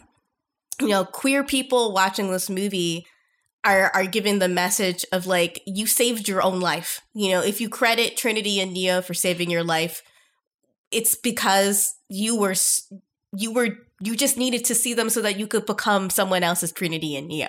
You know, like I Yeah. I was really emotionally moved during that fight scene, not because it was a, a an impactful visual spectacle, but because it managed to I mean- communicate an emotional truth through a visual language in a way that I hadn't seen before at all. I, you know, Bugs more or less disappears from the movie at that point, and it's it's fine because like that's where her emotional arc ends. That's what she needed to know about Neo and Trinity. It's like they're not the same, but neither are you. um two two quick things i think the the whole point about the the the bypass is that they need to get her body out before she can get to an exit because they're doing this in- oh, right so that's what they're doing there is like they're getting her body out by putting her consciousness temporarily in bugs while they connect her to Sabebe, who can transmit back into the matrix wirelessly I and they can Sabebe. leave. Yeah, or not Sabebe, the other one. What's the other one? Is it Sab- no the the the the manta ray one? I forgot. Oh yeah. their name. Najoku? Yes, Oh yes. yeah. I keep Um, thinking Jajaku, but that actually is from Escaflowne. So yeah. uh that that th- that one can actually transmit the way that the ships do transmit people into the matrix wirelessly um and that's what they're doing basically they need to get uh trinity's body out but they knew they were going to be surrounded in the situation because they're they're setting up the heist that they would take them a while to get to an exit where they can get her uh safely uh ejected from the matrix uh digitally you know her consciousness back back in so that's what that was about also as we were talking what um one of the um you were mentioning like images that are going to stick with you Gita I Mhm. uh immediately thought about in this fight actually like the image of uh Neo and Trinity being held back by just the swarms of fucking riot police in full gear reaching out Mhm. to each other is I think that image for me. Like just the the amount of uh just horrible police gear surrounding them to become almost like you can't you can't distinguish how many fucking cops are on their bodies trying to push them away. And the fact that they can still fight back through that is just like Yeah. fucking beautiful to me The- um the movie is asking like what is love what are what is neo and trinity's love Right. it's like it's this it's reaching for each other through uh, intense resistance Yeah. through societal resistance through the forces of hegemony want forcing you to be apart it's still still finding each other Yeah. that's what love is yeah I love love, you guys. I'm feeling all sappy all over again. I love love. Love is real. I didn't used to think love is real, and this movie is really hitting me on, in that place too, where it's like, when I was younger, I didn't think love was real. I thought love was fake, and like people got married because you know they really just you know you enjoy someone's company, and like that's it, and then you sort of figure I could do this for the rest of my life, and then I like entered a romantic relationship that was not horrible, and I'm dating someone where I'm just like every time I look at you, all I can think about is how I never want you to be unhappy ever for a single second of your life. Wow, that's crazy. you know? Um, in terms of like the the chase sequence, though, like I think again, the film swings in those thematic directions tend to connect. I think the problem is it's like it's Forerunners are some of the best action movies of their type, and so like the the the chase through the city, even there, I'm like, man, this is it's a different aesthetic, it's a different style, and uh, it like it's a place where it connect like connects a little bit less with me. Uh, but it culminates in yeah the the chase uh like up onto the rooftop, uh Neo and Trinity's like love, and at this point Trinity's strength and belief. Mm-hmm. Uh, enables them to fly. Shout out which to is also which the whole the whole that, I mean that that little bit is like yeah that is also the Matrix right like Mhm. Neo the one doesn't work without like her Yeah. belief. I mean he he says that explicitly right Yeah. where like like you know earlier just before all this sequence you know someone asked like you know uh, about if he believes that she will you know she'll decide to come out and he's like well she I never thought I was the one she always believed in me now it's my turn to believe in her Mhm. um and like it, this this entire franchise has always like been saddled on like the belief in not just love but like Carrie Ann Moss's like belief in her own self and her own feelings Um, also, I do love the moment where they ask him, "Can you still fly?" And he tries to do the like the one thing, and he's like, "No, Yes, very no. good. That was really very good. much too old. Knees don't do that anymore. Yeah. Not flying. Oh, bending Apollo. over. Oof. That yeah. was great. Yeah, it's not happening, guys. yeah. Uh, and then yeah, they they fly to his therapist's office uh, and kick his ass. Um, in part where like in maybe the most we're just gonna make the uh, subtext text thing. Uh, Neil Patrick Harris's analyst sort of explains that yeah, most people just like this. Like you can't liberate these people. The sheeple uh will will resist that and they will they will always choose uh both from a combination of uh from from that combination of like fear and want uh that we discussed earlier to sort of remain trapped in uh this boring and miserable status quo uh that defines like 99.9% of human existence. And uh crucially he's like you can paint the sky with rainbows and it's not going to change anything um and then like they they basically declare they don't buy into his cynicism. They are going to they, they together are going to do exactly that uh, and are going to show people like what what freedom looks like what what what freedom means. Um and they do they take the cat? I can't remember. But they they they fly off into the air. Um, I yeah. So there's actually another image that I think will will it has touched me emotionally in the same exact way as the first Matrix movies did, and it's it's when they they leap from the roof, right? And much has made been made in the press of how that was. uh they that was a stunt they did with wires. None of that was CGI. You can see the clips of them truly leaping off of a building with wires attached while they filmed it. Couldn't be me. Couldn't be me. I think I would piss myself and Yep. then have to CGI out my piss. You know, like that would be Well, it. there are there are some. There, if you look closely at Keanu's face, I think you might be seeing a human being actually pissing themselves. he does not.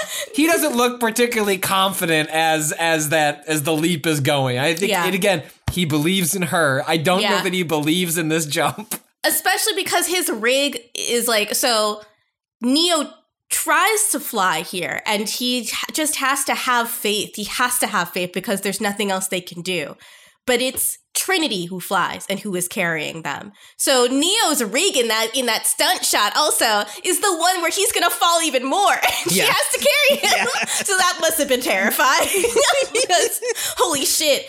But also, I mean, it makes a huge difference that the sun, the stunt was done for real. Like you can tell, you can tell because of the way that the light hits their faces and how beautiful they look in a real sun, a sunset behind them. It, it is a masterful, masterful sequence, and it is imbued with so much feeling just because of how much importance has been placed on under alienation in the beginning of the film, and then how it's not literally disrupted for Trinity in the same way that it is for Neo. She just gets to discover a new part of herself, a strength that she didn't know she had.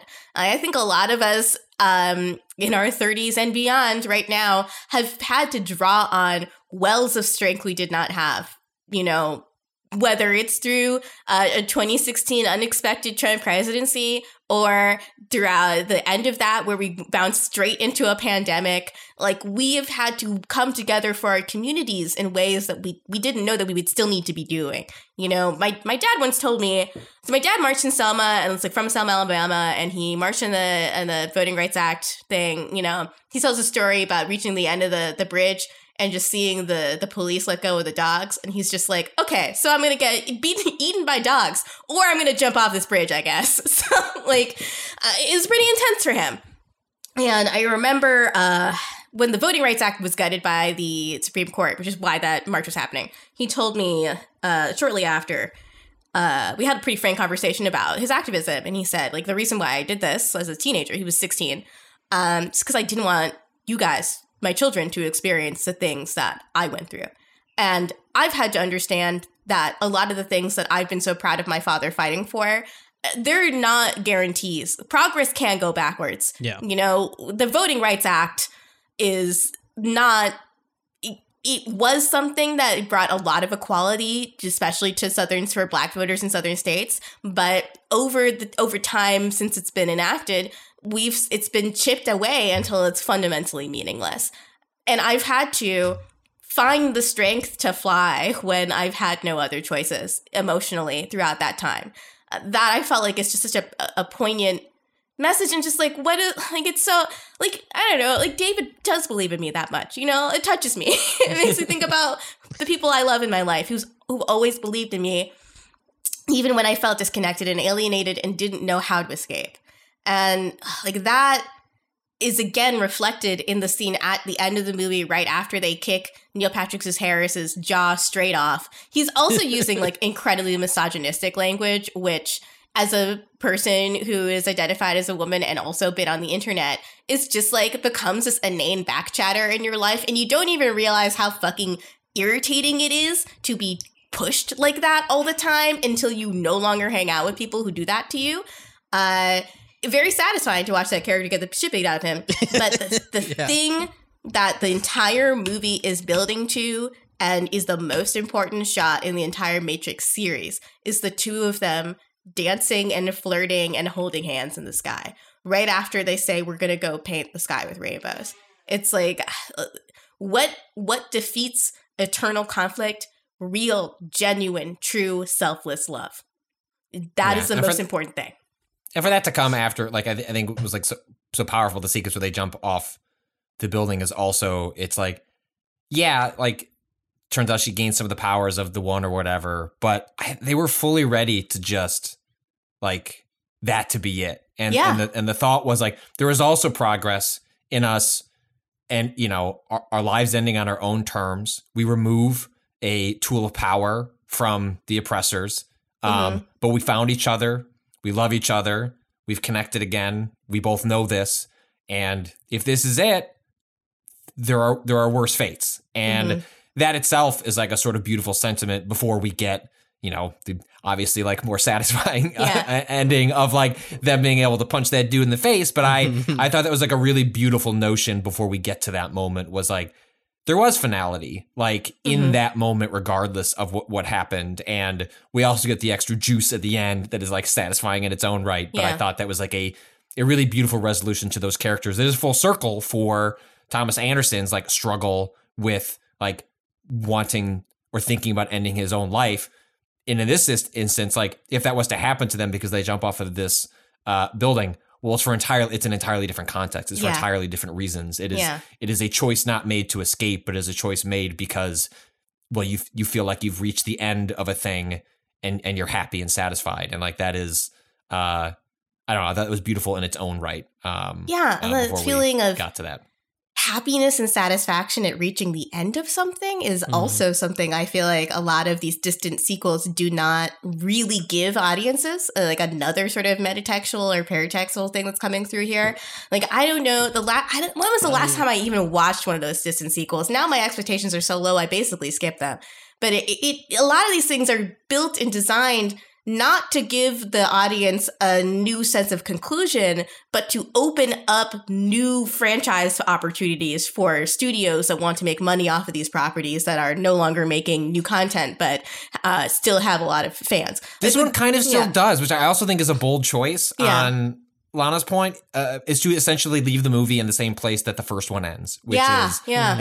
is that hey, we're gonna go fuck up the system. How?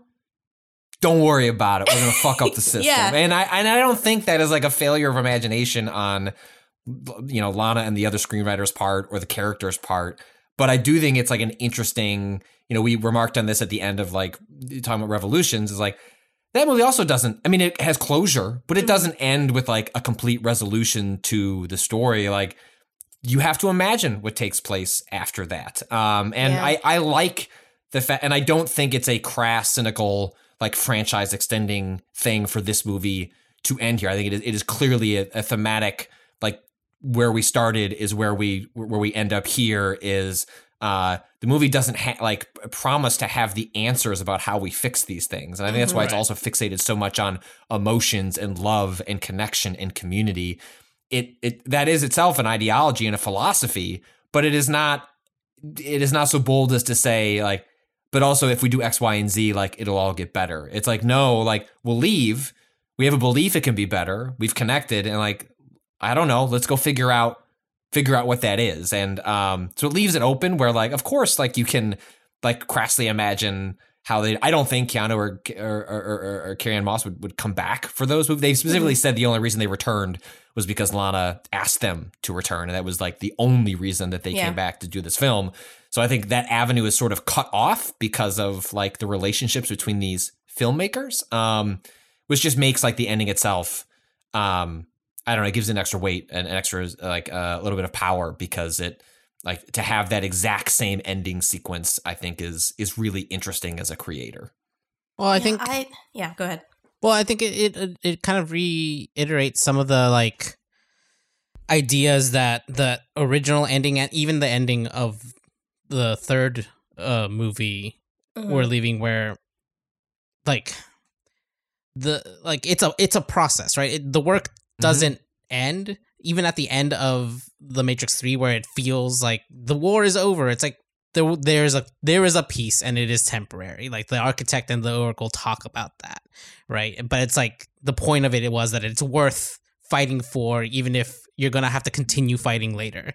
And this one I think kind of shifts that into being like the struggle doesn't really end but it's a it's a fight that's worth continuing to fight right like the Mhm. point is here that kind of i connected to like the idea of just growing older and feeling more weary about having to fight those battles but that it is still worth fighting those battles and like some people can fall into a sense of like well i got mine i'm stable and comfortable i'm not gonna stick Mhm. my neck out to protect other people anymore into them being like we're giving it a second chance to be people who change these structures like fight against these structures right like that's what they say like uh thank we want to thank you for giving us another chance right uh and like Really that, touched me. yeah yeah that really like like it, it's really great because like these characters emotionally have reached a finality in their in that arc but structurally the film still says like this isn't the end of the conflict within the world of the matrix because there is no real end to the conflict of like breaking down these barriers. Like they, some structure will always exist that needs to be uh, Mhm. fought against or pointed out you know in the world and it's worth doing even if yeah. there is no quote unquote end in sight it's always worth fighting for love, fighting for the people that you love. Yeah. And showing those people that you love them, even if society is trying to tell you that your existence is inconvenient or wrong. Yeah. You know, or that the love should not be fulfilled. You know, it is so related to Jupiter Ascending, which is also yeah. a love story and also has kind of a fanficky feel to it in that it is yes. really clearly like a wish fulfillment y. I mean, just the whole thing with Sean being like, bees are programmed to never sting royalty. That was when I sort of like, okay, I know what mood that we're going to go uh-huh. into this movie uh-huh. to. And it's the same mood I go into when I open up AO3. Like, it is like that weird. movie also, that Jupiter Ascending also ends with like, yeah, let's fly off into the sky and like be in love. Like, yeah. like I remember watching the, the final shot. They were like, damn, they fucking they love to end movies with people flying into the sky in love. Yes, they really do. It's like I mean, I I get it. I get it here because I don't know. Love makes you feel like you can fly. Like, this is sure. you know my little baby like baby's first love story like enthusiasm here, but it's like yeah, like when I'm when I'm with my partner and I feel like uh, the fullest expression of love is being enacted between the two of us, and, and we're on a date, or he's making me dinner, or even he just like looks at me in a certain way where I can tell that he loves me. I'm like, I could, I could fly in this moment. I feel like so emotionally light and so supported by someone else that I feel like I can fly, and I see that in these characters mm-hmm. flying off into the distance. It's also, I mean, I love I love that it stops so abruptly because it's also just like it's it is its refusal to show you what they do is sort of the opposite of what the analyst has done to them, which is obsessively showing them how close they can be, but how far away they actually are. Here, Lana instead is like, they're gonna get some privacy. like these characters, their story's done. And now they get to be together and that tension is no longer there. So we're just gonna let them be together. And I I like that as a as a creator's way of showing the audience like I made these characters and now I'm going to say goodbye to them. I don't know. I don't I don't think these characters are going to come back again. Like they're just no. done. There's no nothing in the story that's left. And I think it's especially because that that final scene is so allegorical where you can feel like you know it's it's Trinity talking to the analyst, but it's also Lana Wachowski talking to every weirdo right wing chud who has misappropriated the imagery and language and ideas from the first Matrix movie uh, and tried to give it a caustic right wing meaning.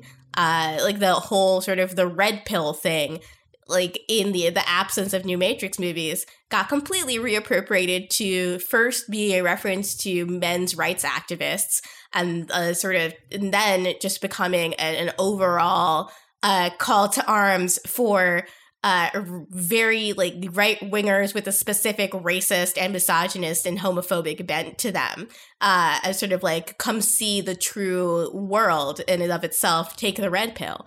Where here it, it's like when Trinity says, "In a way, I want to thank you for giving me a second chance," she's she's talking to the people that saw these movies and twisted them.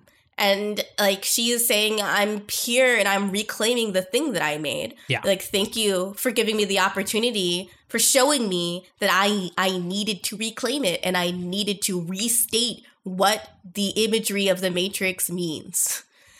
Uh, I think we will leave it there unless we have any like final points about just overall like two extremely small things one the body horror when the analyst explains like what they did to reconstruct their two bodies yeah. is like the grossest shit this series has done oh my God. since some of the scenes in the in the first Fucking movie ruled.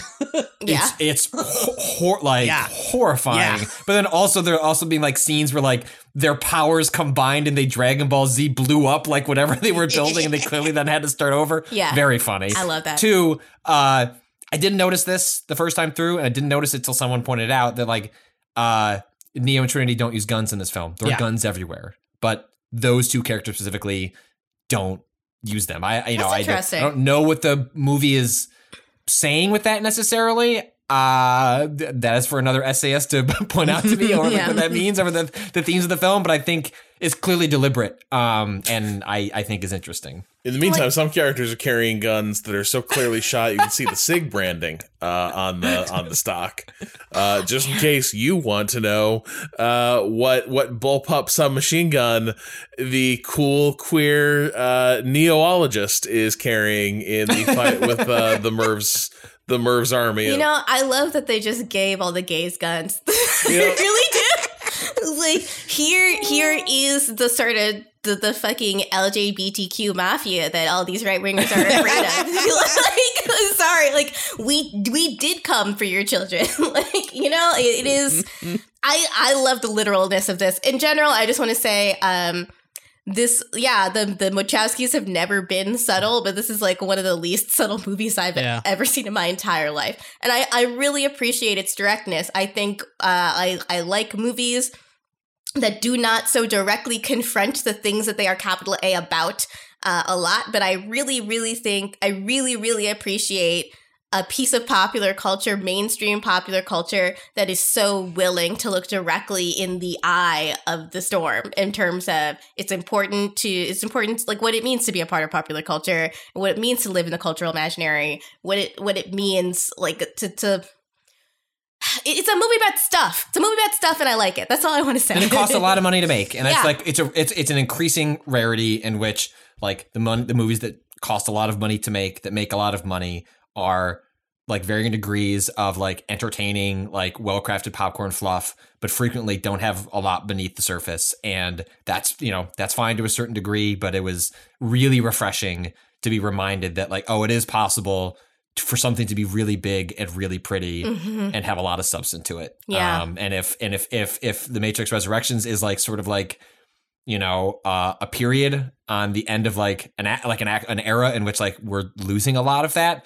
Um, I can think of worse ways to go out than with this film. I'm with you on that.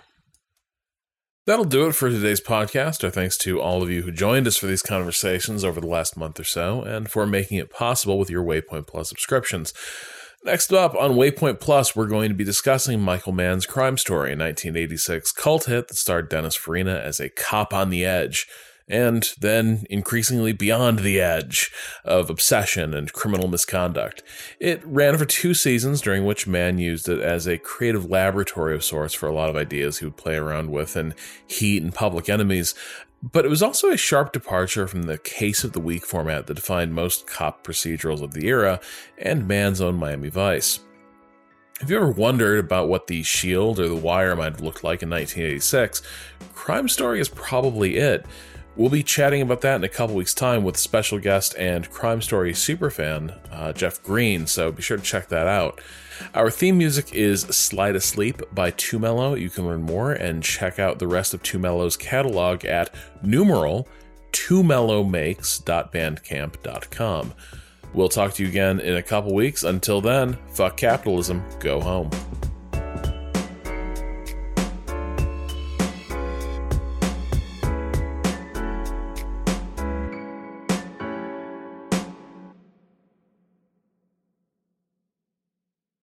That will do it for today's podcast. Uh, and if you're just joining us, we have talked about the entire Matrix series uh, here and on the Waypoint Radio feed. Uh, and those of you listening, thanks as always for supporting us uh, via Waypoint Plus. Our theme music, this is Slide Asleep, right, Cado? Is that what we're yeah. doing? Yeah. Yes. Uh, so so our, our our theme music for this show is Too Mellow's uh, Slide Asleep. Uh, I don't have the script written for that part. This is I'm. Uh, you can I find out more at twomellow.bandcamp.com. yep.